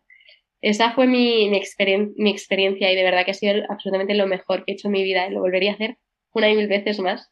Y, casi que me atrevo a decir que me pasaría la vida cuidando a mi abuelito, ¿no? Pero bueno, ahora está él en el cielo cuidándome a mí y a mi familia. Y la verdad es que es espectacular. Entonces, a raíz de eso, de mi abuelito, me escribió a Letella para contar un poco la historia, porque luego vino pandemia, pobrecito estuvo ingresado, al final acabó, acabó muriendo en la primera ola en el hospital porque no le podían cuidar ya, porque había mucha demanda y como él era ya viejecito, pues no, no podían cuidarle. Y, y a raíz de esto, eh, pues empecé un poco mi labor en redes sociales, eh, pues contando mi vida al final, o sea, cuento un poco mi día a día y, y si hay algo que crea que merece la pena comentar, lo comento. Y, nada, entonces ahí un poco pues también ha vinculado esto de mi abuelo con el tema de que estoy bastante activa en redes sociales contando lo que vivo y, y nada, el, y el ideal al que aspiro. Carla, no me quiero despedir sin que nos hables de la Virgen María. ¿Cómo ha sido tu relación con ella en este tiempo? Oh, qué, qué regalo. Pues mira, eh, la Virgen María, mira, eh, tuve, o sea, tengo como mi historia, ¿vale? Porque claro, yo al principio cuando me convertí era muy Dios Padre, muy Trinidad, muy Jesús, ¿no? Entonces, claro, como que, que tenía olvidada a la Virgen María sin darme cuenta, ¿no? Y, lo fuerte es que ahora es como que me río y pienso, si es que ya estaba feliz de estar olvidada, si es que esta es la gran historia de la Virgen María, que es que le da igual, solo quiere que miremos a Jesús y que, y que volvamos a Él, ¿no? Y, todo empezó cuando, o sea, todo empezó, mi historia con la Virgen empezó cuando, cuando me fui a Michugore, que así de, de rebote pedían una canguro para una peregrinación de familias y yo había escuchado de Michugore, había visto la película de Cotelo y entonces me, me fui a Michugore y me fui tal cual a Michugore. Y a pesar de que yo rezaba el rosario, porque ya rezaba el rosario, eh, nunca había tenido como un vínculo especial con, con, la Virgen, ¿no? O sea, era como siempre Jesús, siempre el Sagrado Corazón de Jesús, siempre, incluso San José, ¿eh? antes que la Virgen. Y, y estando en Medjugorje me di cuenta de, de la, o sea, de la belleza, ¿no? De, de esta madre que absolutamente dice sí constantemente, ¿no? Porque algo que yo he tenido que trabajar muchísimo es el tema de la humildad. O sea, yo venía muchísimo pues de un entorno muy de soberbia de yo hago, yo domino, yo controlo y cuando todo está bajo mi control, entonces ya. Y con la Virgen y sobre todo en mi aprendí a rendirme, a vivir rendida. O sea, es como, no miro, pregúntame lo que quieras que te voy a decir que sí, ¿no? Entonces, gracias a, gracias a, a mi comprendí eh, eso tan bonito que la Virgen me enseña cada día, que es ese decir sí, ¿no? Ese hágase en mí según tu palabra. También en un viaje a Kenia que fui con don José Pedro Manglano y luego ya estuve con las misiones de la caridad allí y demás. Allí también, ¿no? Me acuerdo que rezando el Ángelus, que es algo que también hago, em, porque me ayuda mucho como a partirme el día y decir, vale, vuélvete a centrar, que igual te has descentrado. O sea, hágase en mí según tu palabra me sigue, me sigue impactando muchísimo, porque al final es como una, una recolocación a quién eres tú de verdad. ¿Quién eres tú de verdad? Tú eres hija amada de Dios. ¿Y qué tienes que hacer? Dejarte amar. Por tanto, hágase en mí según tu palabra cuando te descentras, o cuando yo que me descentro muchas veces, es como, hágase mi segundo para esta. O sea, la Virgen era alguien que en todo momento supo cuál era su identidad. ¿Cuál era su identidad? Acoger, acoger, acoger. Acoger el amor de Dios Padre, fiarse plenamente de Él y acoger, o sea, y acoger al Hijo. Era acoger al Padre y acoger al Hijo. Acoger al Padre y acoger al Hijo, ¿no? Y me parece espectacular como esa, esa mirada que tenía ella de, sobre ella misma, ¿no? decir, es que yo soy esto y ¿qué tengo que hacer? Nada, ¿no? Dejarme hacer. Esto a mí como mujer me ayuda mucho, más allá de que evidentemente después, no, que ya la he ido redescubriendo y de hecho tengo aquí un libro precioso que me regalaron que es, eh, es, de, mm, es de una editorial que se llama Nueva Eva, que, mm, que, es sobre la Virgen María y te habla de la iconografía a lo largo de, de, de muchos, o sea, de muchas obras de arte, ¿no? Y es espectacular ese libro es espectacular.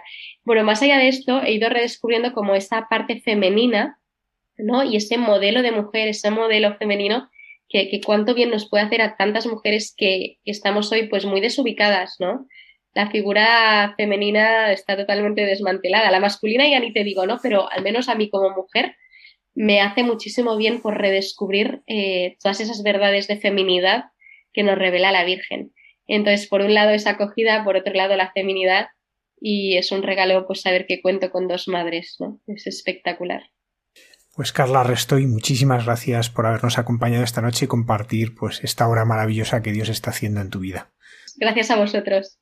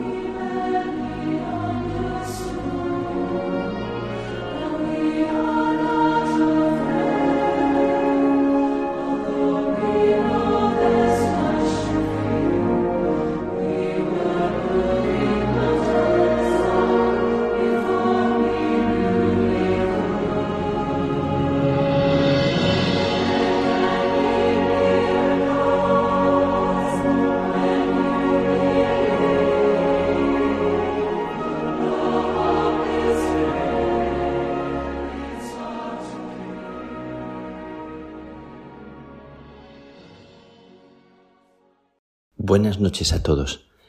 Espero que estéis bien. Os deseo paz, os deseo alegría en este momento, en medio de todo. Quiero compartir con vosotros que, que hoy ha sido un día extraño, un día especial, extraño pero, pero único, como siempre. Y estaba por la, por la tarde en la oración, estaba con un sentimiento muy, muy fuerte de, de vida, de una sensación muy grande de, de sentir que es un privilegio estar vivo, que es una fortuna, que son tantas cosas las que uno puede descubrir y puede eh, experimentar en cada momento, eligiendo y no eligiendo, también siendo elegido por, por tantas cosas que están ahí, que las tienes cerca y que normalmente no te das cuenta. Es una sensación, he tenido una sensación, seguro que tantas veces eh, vosotros habéis tenido esta sensación de, de gracia, de don, de sentir como por dentro una alegría en las cosas más simples, más sencillas, pensando que no hacen falta grandes milagros o, o cosas espectaculares o muy extraordinarias esta sensación interna como de, de limpieza, de aire fresco, eso que está haciendo un calor terrible, al menos aquí en Roma. Pero estaba en la oración agradeciendo, tal vez por las cosas que os voy a contar, que no son muchas, pero algunas de las cosas que, que me han atravesado, que se me han regalado, que, que han sido como un don. Y en medio de, de esta situación que conté la semana pasada, eh, que me, me, tocó profundamente y que nos ha conmovido eh, a todos, esta situación de los inmigrantes eh, en aquel panorama que Melilla nos, nos ha devuelto en imágenes con el horror que, que, se nos ha quedado y difícilmente se, se nos va de la mente. Pero sin querer ahondar en, en el dolor, sin querer tapar imágenes, pero tampoco queriendo eh, hacer demasiado hincapié exagerado en, eh, en todo eso que, que, es una parte real y verdadera de, de nuestra humanidad, de nuestra tierra herida, de nuestro mundo, y que no debemos tapar los ojos, por supuesto que no. Pero sí quiero volver a contaros algo que hoy me ha, atravesado, me ha conmovido profundamente. La historia de un joven eh, de Guatemala que atraviesa su país y, entra, eh, procura entrar en territorio americano como tantos. Me cuenta Samuel, es un carmelita que está en, Guatemala, es un, un, profeta, es un hombre libre, un, un hombre que está con los pobres, con, con los niños, con los más desamparados y es un hombre que se da por entero al 150%, una persona que, que está con, con, la gente más necesitada y que da la vida. Y me ha contado que son cientos, que son tanta gente que, que intenta atravesar aquellos, aquellos territorios para arribar a, Estados Unidos. Eh, y me manda un vídeo, un vídeo que me ha dejado profundamente tocado, profundamente conmovido. Eh, la policía americana en un desierto eh, cerca de, entiendo que, que cerca de, de, California, entendido, eh, encuentran a un joven que está como perdido por el desierto y las imágenes son conmovedoras porque llora, está diciendo que venía con otros cinco o seis, que alguno ha muerto en el desierto, él tiene 22 años y que tiene dos, dos hijos. Le empiezan a preguntar, le dan de beber, él llora diciendo que llamen a su familia y tiene la boca y las manos con pinchos de haber comido cactus, parece ser, dicen los policías. Bueno, eh, la imagen y el vídeo es, es conmovedor, se me ha quedado muy, muy, muy clavado dentro, porque imaginaba esos días caminando, decía que llevaba varios días caminando por, por ese desierto de cactus y de matorrales y que había perdido al resto de los compañeros y, y que el guía que les acompañaba les había dejado allí. Él eh, lloraba como un niño y, y esa imagen de la soledad, pensando en aquel desierto, en un, en un jovencito que parecía más joven de lo que decía, de los años que tenía, me ha tocado profundamente por la soledad. Tengo gente conocida, alguna persona muy querida que me habla mucho de, otras guerras y de otras situaciones de violencia, de otras eh, realidades que son tremendamente sangrantes y que parece que no hacen ruido y tienen que ver con la soledad, con la soledad más profunda. Al pensar en ese joven en el desierto, perdido porque aparecieron estos, estos policías, pero le imaginaba allí un día, otro día, varios días, eh, día y noche, avanzando por un camino sin ruta y comiendo eh, cactus. Imagino cuánta gente habrá en la vida, en la historia, en este mundo nuestro, en este globo que todos pisamos, gente que vive en soledad. Y pensaba yo en este sentimiento que tenía esta tarde de agradecimiento por la vida y pensaba en en tantas ocasiones en las que me doy cuenta de que vivir con hermanos, tener hermanos, como me dice esta, esta amiga mía, me dice que tengo una suerte y una fortuna de tener hermanos, no solo los hermanos que tengo de sangre, sino los hermanos de la comunidad, que me despierto por la mañana y voy a orar con ellos, que a la hora de la comida me siento al comedor con ellos eh, etcétera, que compartimos tantas cosas diarias. Y es verdad que no me acostumbro a ello porque siempre lo agradezco y lo sé. Y me encantaría poder ofrecer el sentimiento tan bonito de la compañía de los hermanos, ¿no? Como debemos apreciar muchísimo la compañía, cuidarla, valorarla, mimarla, mimar las amistades. Eh, a veces nos parece como que están ahí y ya está. ¿Cuánto tenemos que, que cuidar la compañía de las personas que están con nosotros? ¿Cuánto deberíamos no dar por supuesto que, que ya los tenemos? y pensaba en las soledades de tanta gente que durante la pandemia han vivido experiencias tan duras, tan difíciles, aisladas y aisladas no solo físicamente, aisladas por dentro, con el alma desolada y con esa sensación terrible, ¿no? Como un infierno, me decía alguna persona que conozco mucho, eh, un infierno, como un infierno interior de soledad. Y lo pensaba eh, precisamente como para valorar eh, tantos detalles en la vida que se nos regalan. Estar vivos y tener el privilegio y la fortuna de poder tomarte un helado con alguien en un momento determinado. No, no calcula uno, no imagina uno el precio, el precio sin precio de tomarse un helado con alguien, de pasear por una calle y conversar tranquilamente y sentirse escuchado y poder escuchar y mirar a otra persona y hacer que se sienta digna. Como la vida está llena de detalles que, que son insignificantes aparentemente y que sin embargo constituyen el tesoro más grande si los miramos a la luz de la noche oscura, a la luz de momentos de soledad tan duros, a la luz de, de personas que atraviesan un desierto para intentar llegar a un lugar un lugar donde poder encontrar una vida para alimentar a dos hijos que tenía este joven. Dice, tengo dos niños, por eso he salido de casa, para intentar buscar una vida y, encontrar para ellos algo que, que pueda traerles dignidad, decía. Y preguntaba, voy a Los Ángeles, decía. A Los Ángeles, Dios mío, decían los policías, no, eso está muy lejos. Pobrecito, y le daban de beber algo. Entonces pensaba en la responsabilidad y eh, en, el empeño que deberíamos tener en cuidar la vida de las personas que están cerca y dejarnos cuidar también nosotros. Y por eso hoy es un canto al momento presente, un canto a, la vida que se nos regala, un canto a, a esta situación en la que en la que vivimos tantos desgarros, tantas heridas y sin embargo también vivimos fundamentalmente tantas situaciones de solidaridad también en medio de, en medio de desolaciones.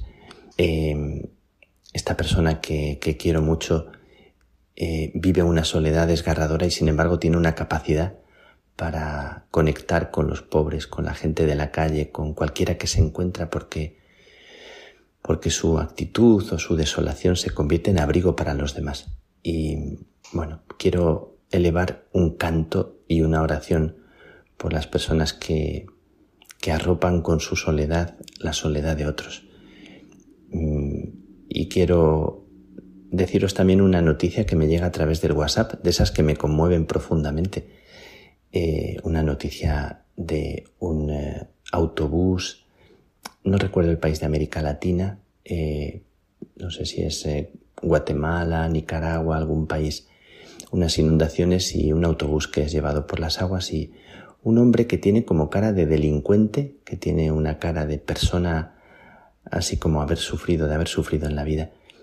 Y la historia que se cuenta es una historia de estas que, que son dignas de, de poner en los periódicos, que va salvando uno a uno a los niños del autobús y algunas personas mayores, va salvando a, hasta creo que a 15 personas. Salvó entrando en el autobús, sacándolos, poniéndolos a salvo y, y cuando vuelve a entrar a rescatar a alguien más, el autobús ya se desprende del lugar donde estaba y, y es arrastrado con él dentro, ¿no? Y muere.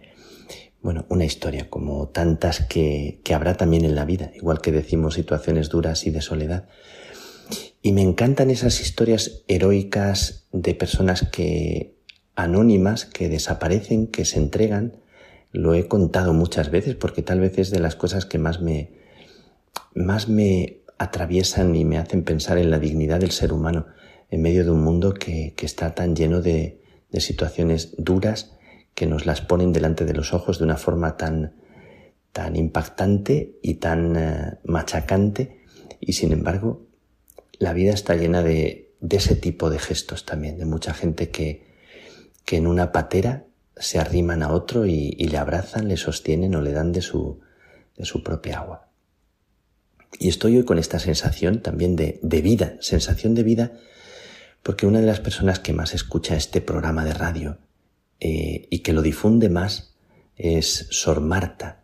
Sor Marta es una benedictina de Alba de Tormes, una mujer que con la salud delicada que envía este programa y se lo envía a mucha gente y todos los días nos ponía un mensajito.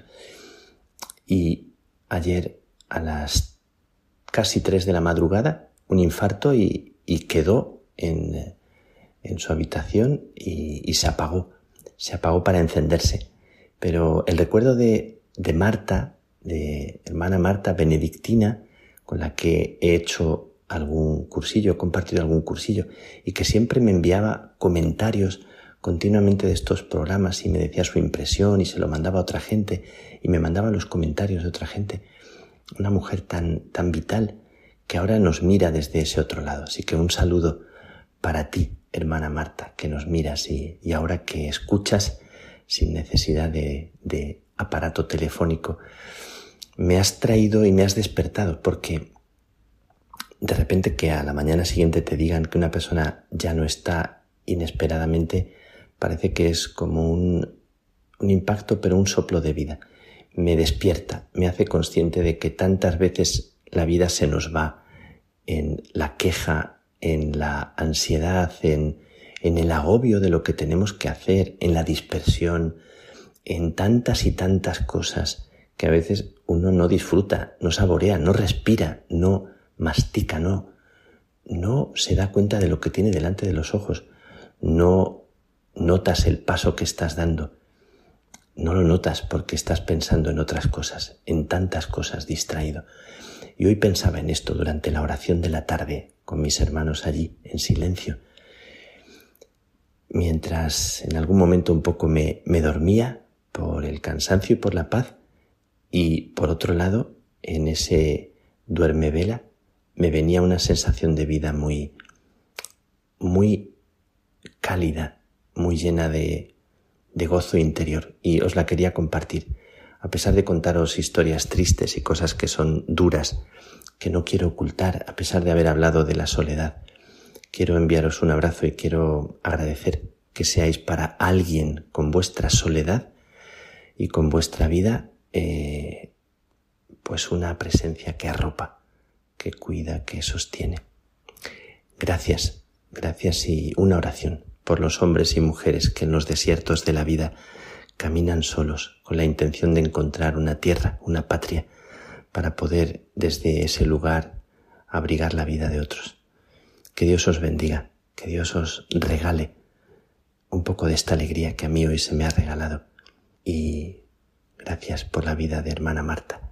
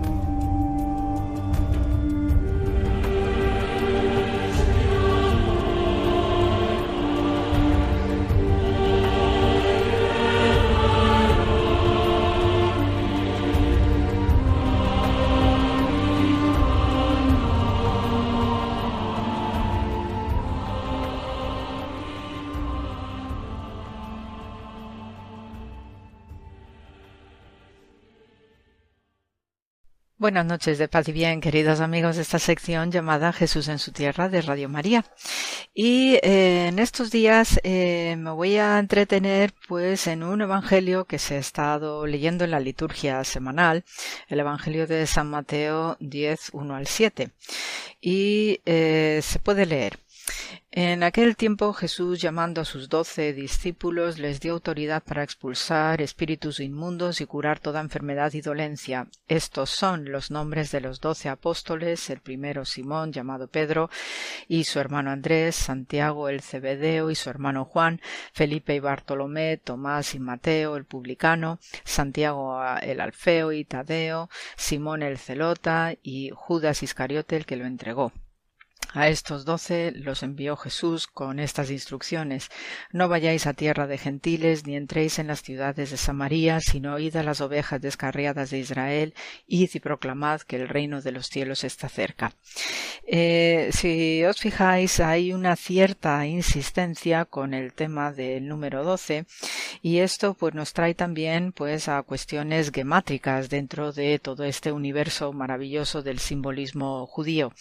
Ya os he comentado en más de una ocasión las importancias eh, de los números a través de las letras hebreas. No existe el sistema arábigo de numeración como conocemos hoy, sino que cada letra también es un número por sí mismo, ¿no? Y entonces así tenemos que la letra Aleph, la letra A es el número uno, la letra Bet, la B es la número dos, la Gimel es la es el número tres, etcétera, ¿no? Así también pues se sigue eh, todo lo que es el alfabeto hebreo y con todas las combinaciones posibles puesto que de lo que se trata también es de manejar todos los códigos eh, de la lengua santa, pues para eh, dejarnos ver, ¿no? También cuáles son esos designios o prodigios de Dios que se transmiten, ¿no? De formas tan sutiles como este aspecto de la gematría, la numerología sacra.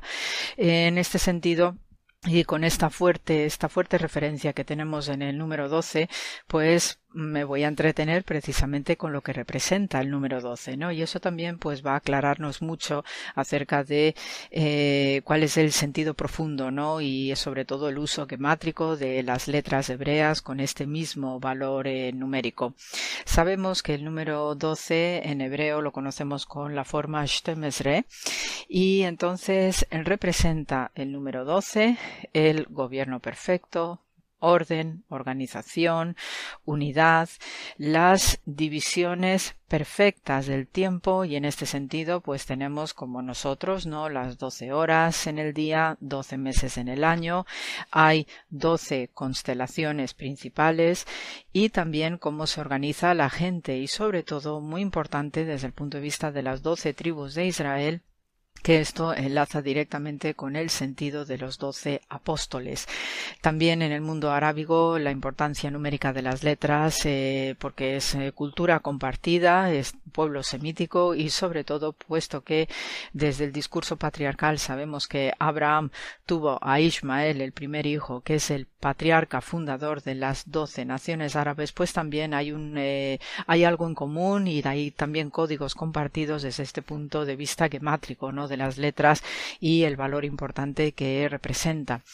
Eh, el uso del 12 con estas eh, consignas del tiempo, ¿no? de las horas, de los meses, de las constelaciones, la organización social, ¿no? política social a través de estas tribus, por ejemplo, pues también nos dice que eh, de manera profunda que un pueblo santo sirve al Dios Santo apoyándose en los aspectos del tiempo y el calendario litúrgico.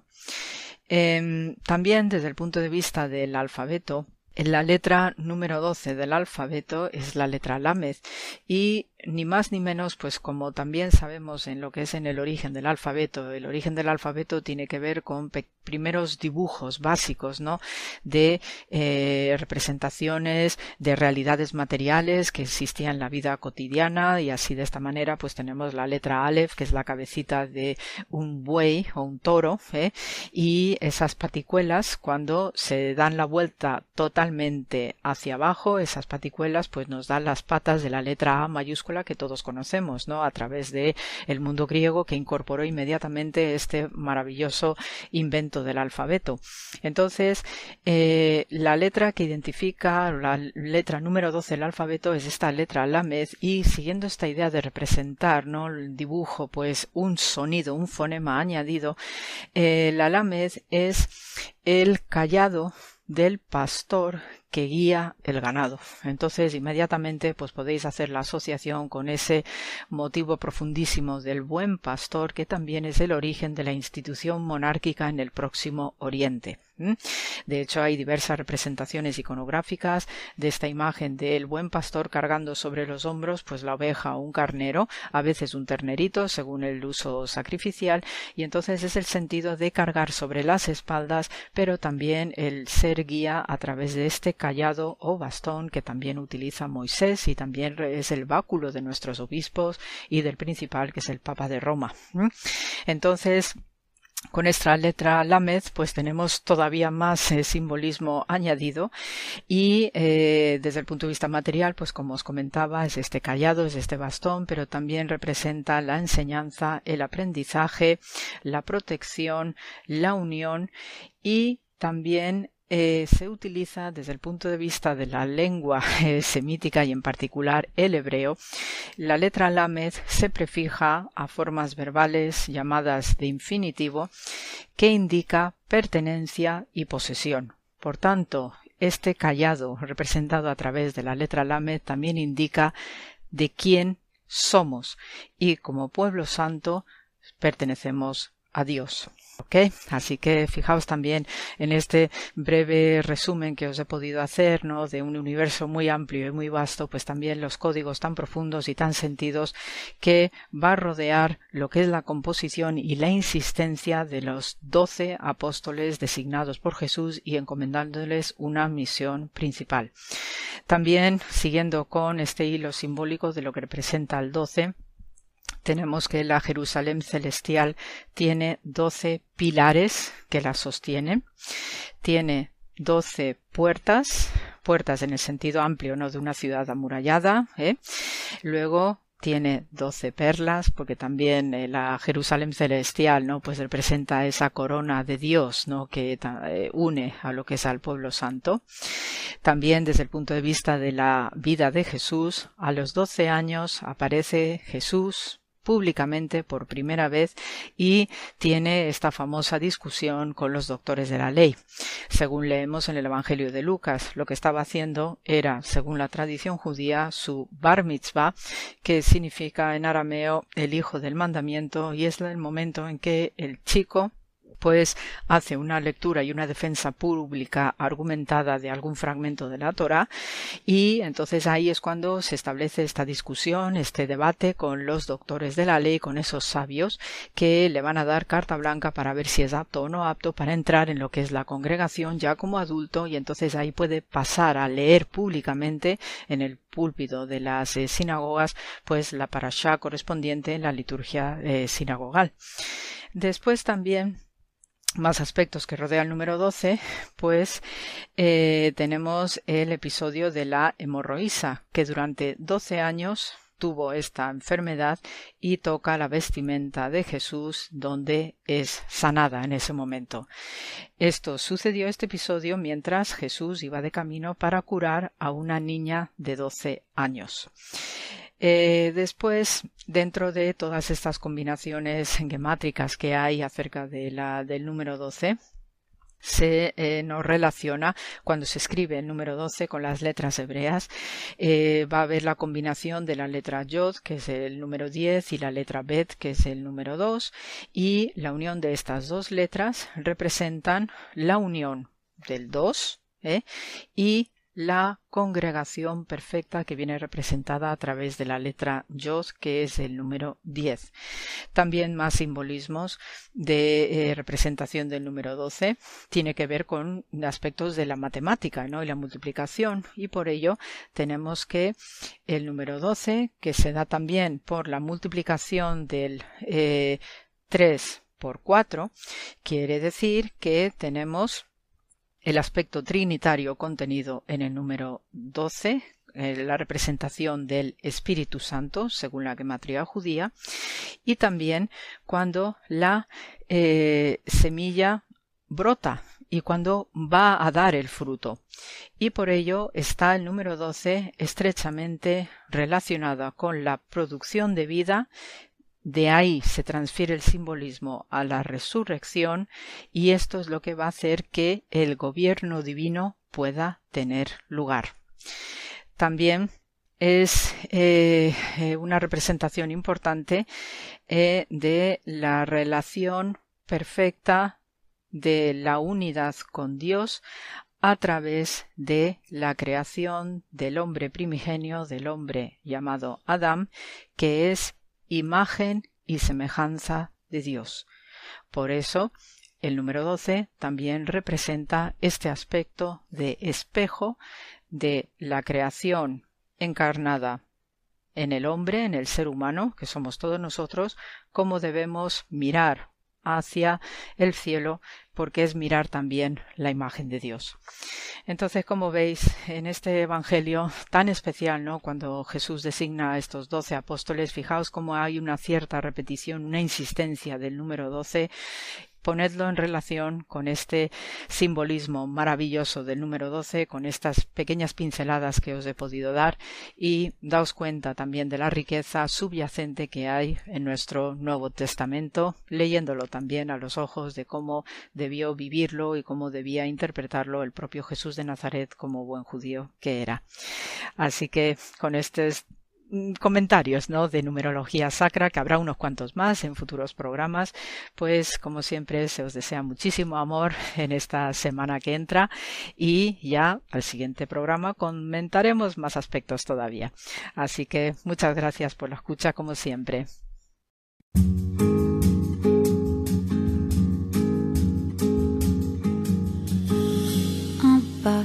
pierre, un chemin chemine, C'est un peu solitaire, c'est un éclat de verre, c'est la vie, le soleil, c'est la mort, le sommeil, c'est un piège entrouvert, un arbre millénaire. Un nœud dans le bois, c'est un chien qui aboie, c'est un oiseau dans l'air, c'est un tronc qui pourrit, c'est la neige qui fond, le mystère profond, la promesse de vie c'est le souffle du vent au sommet des collines. C'est une vieille ruine, le vide, le néant. C'est la pie qui chacasse, c'est la verse qui verse des torrents d'allégresse. Ce sont les eaux de Mars, c'est le pied qui avance, à pas sûr, à pas lent. C'est la main qui se tend, c'est la pierre qu'on lance. C'est un trou dans la terre, un chemin qui chemine, un reste de racines. C'est un peu solitaire, c'est un oiseau dans l'air.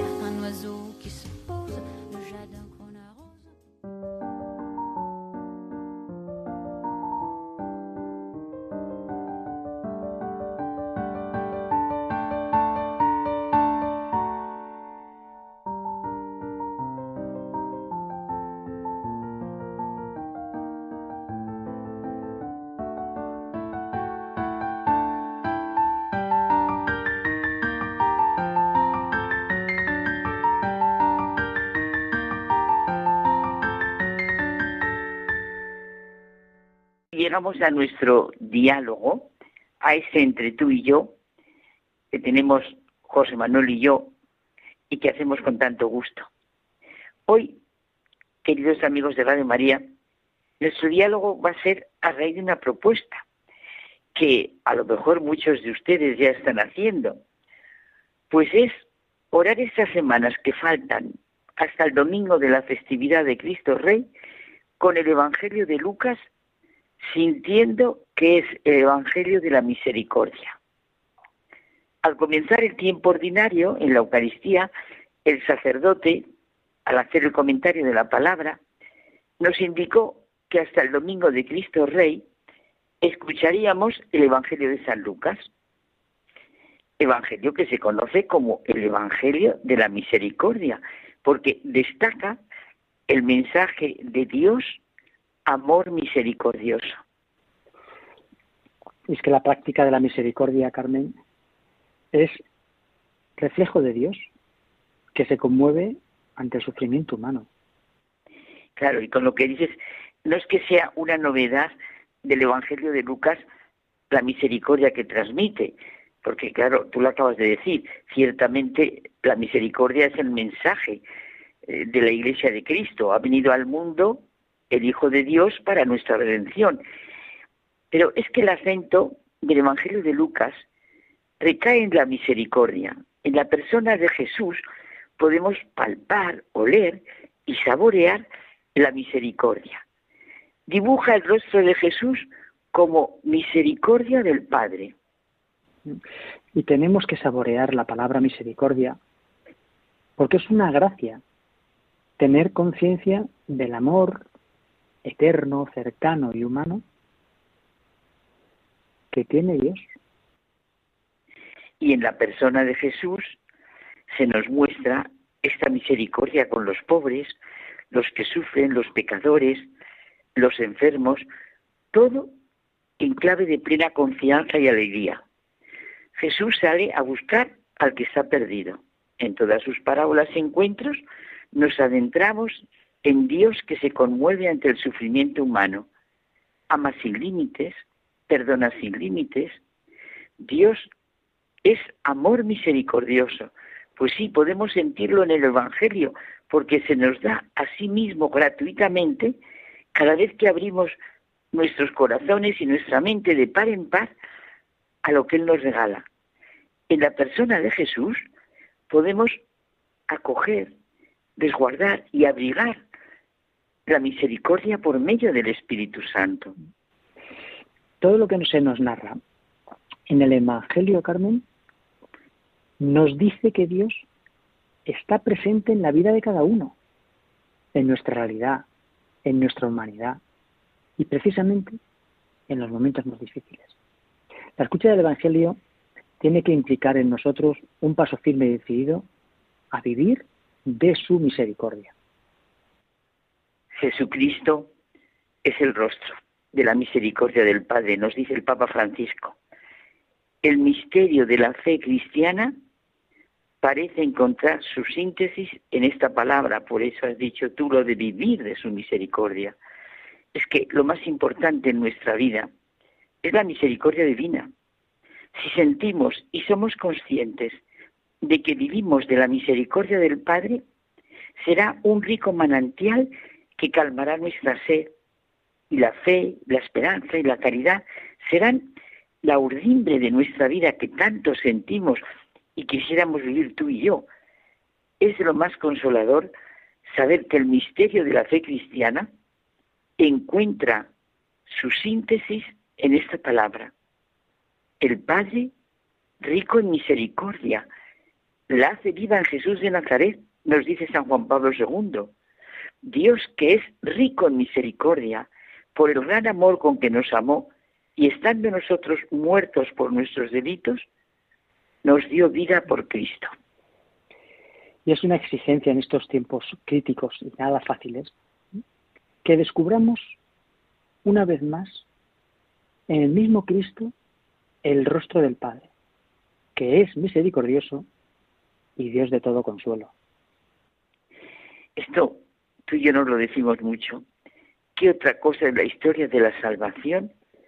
Nuestra propia historia, sino la manifestación de la misericordia divina.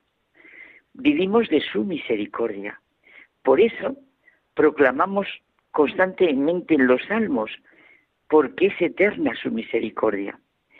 Pues, y también te lo he comentado a ti, que me hace mucho bien cuando en la confesión el sacerdote me dice que saborea a menudo los salmos. Dad gracias al Señor porque es bueno, porque es eterna su misericordia. Todos los salmos que aparece la palabra misericordia y que lea el Evangelio a la luz de la misericordia divina. Y también el Papa Francisco nos lo repite. Eterna es su misericordia. Es el estribillo que acompaña cada verso del Salmo es el Salmo 136, creo, mientras se narra la historia de la revelación de Dios. Bueno, y en relación con esto que dices, todos los acontecimientos del Antiguo Testamento tienen valor de salvación. La misericordia de Dios hace de la historia del pueblo escogido una historia de salvación. Claro, y llegamos a la plenitud cuando Jesús instituye la Eucaristía. no está desbordante de misericordia? Él, antes de su pasión, oró con ese salmo que veníamos diciendo de la misericordia. Vivió su soledad, su angustia, su pasión y muerte, consciente del gran misterio que se habría de cumplir en la cruz. Hay un libro del cardenal Casper, precisamente hizo referencia el Papa Francisco en su primer ángelus a este libro, que se llama sencillamente La Misericordia. Pero es que después tiene un subtítulo que es la luz del libro, clave del Evangelio y de la vida cristiana. Vivimos, vivimos de la misericordia divina. Es nuestro alimento y nuestro comienzo, nuestro camino y nuestro final. El Evangelio de la misericordia divina en Jesucristo es lo mejor que se nos puede decir y lo mejor que podemos escuchar y al mismo tiempo lo más bello que puede existir, porque es capaz de transformarnos a nosotros y transformar nuestro mundo a través de la gloria de Dios en la gracia de su misericordia. Y esta misericordia, en cuanto a don divino, es simultáneamente tarea de todos los cristianos. Debemos practicar la misericordia. Debemos vivirla y atestiguarla de palabra y de obra.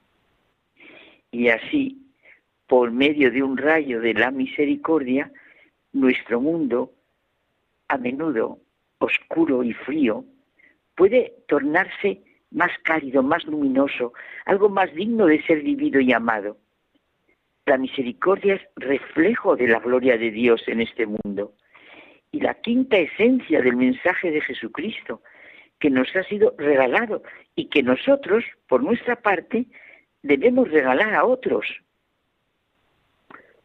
Este mensaje de la misericordia divina tiene consecuencias para la vida de todo cristiano, para la praxis pastoral de la Iglesia y para la contribución que los cristianos deben aportar a la configuración de un orden social digno, justo y, por supuesto, misericordioso.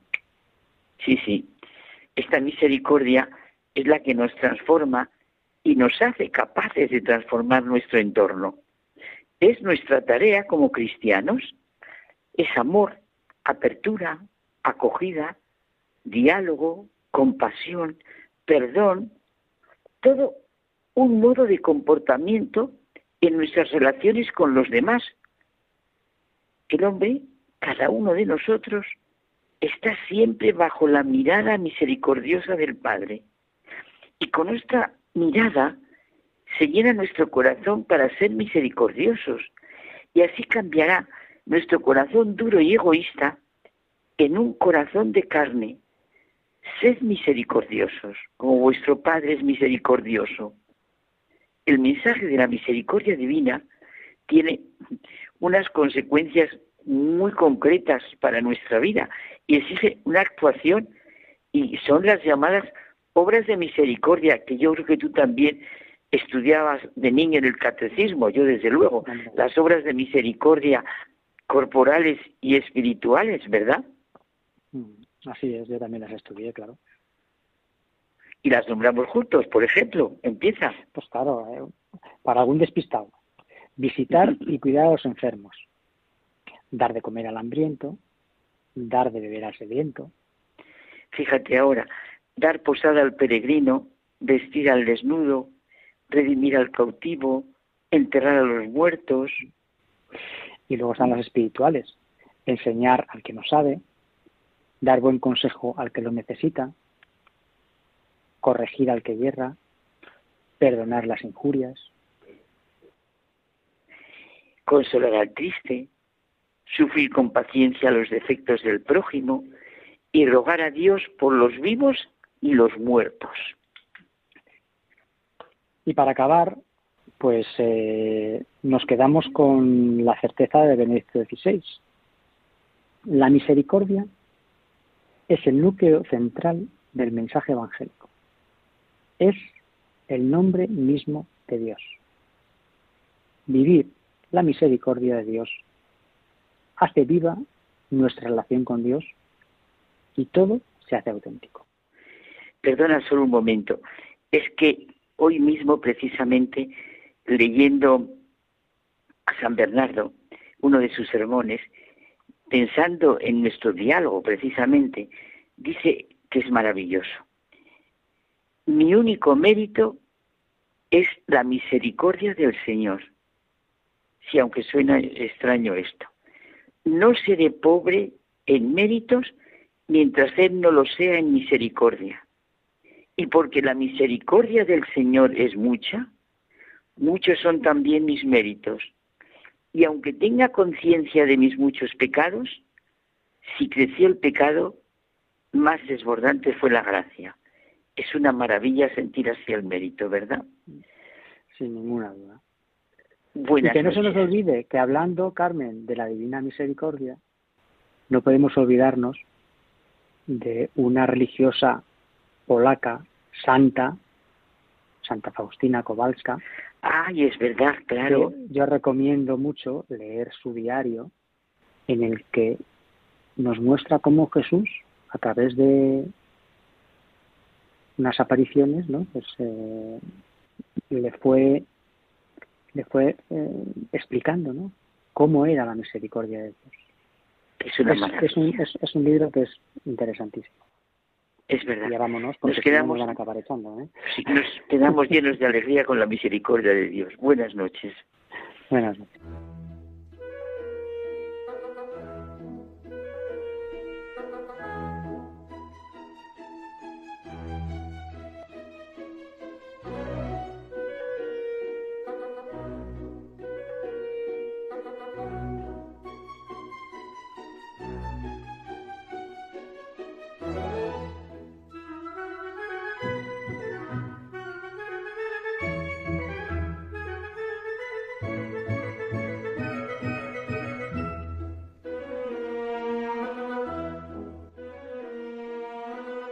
Nos despedimos hasta el próximo programa. Muchas gracias por habernos acompañado. Que tengáis una feliz semana.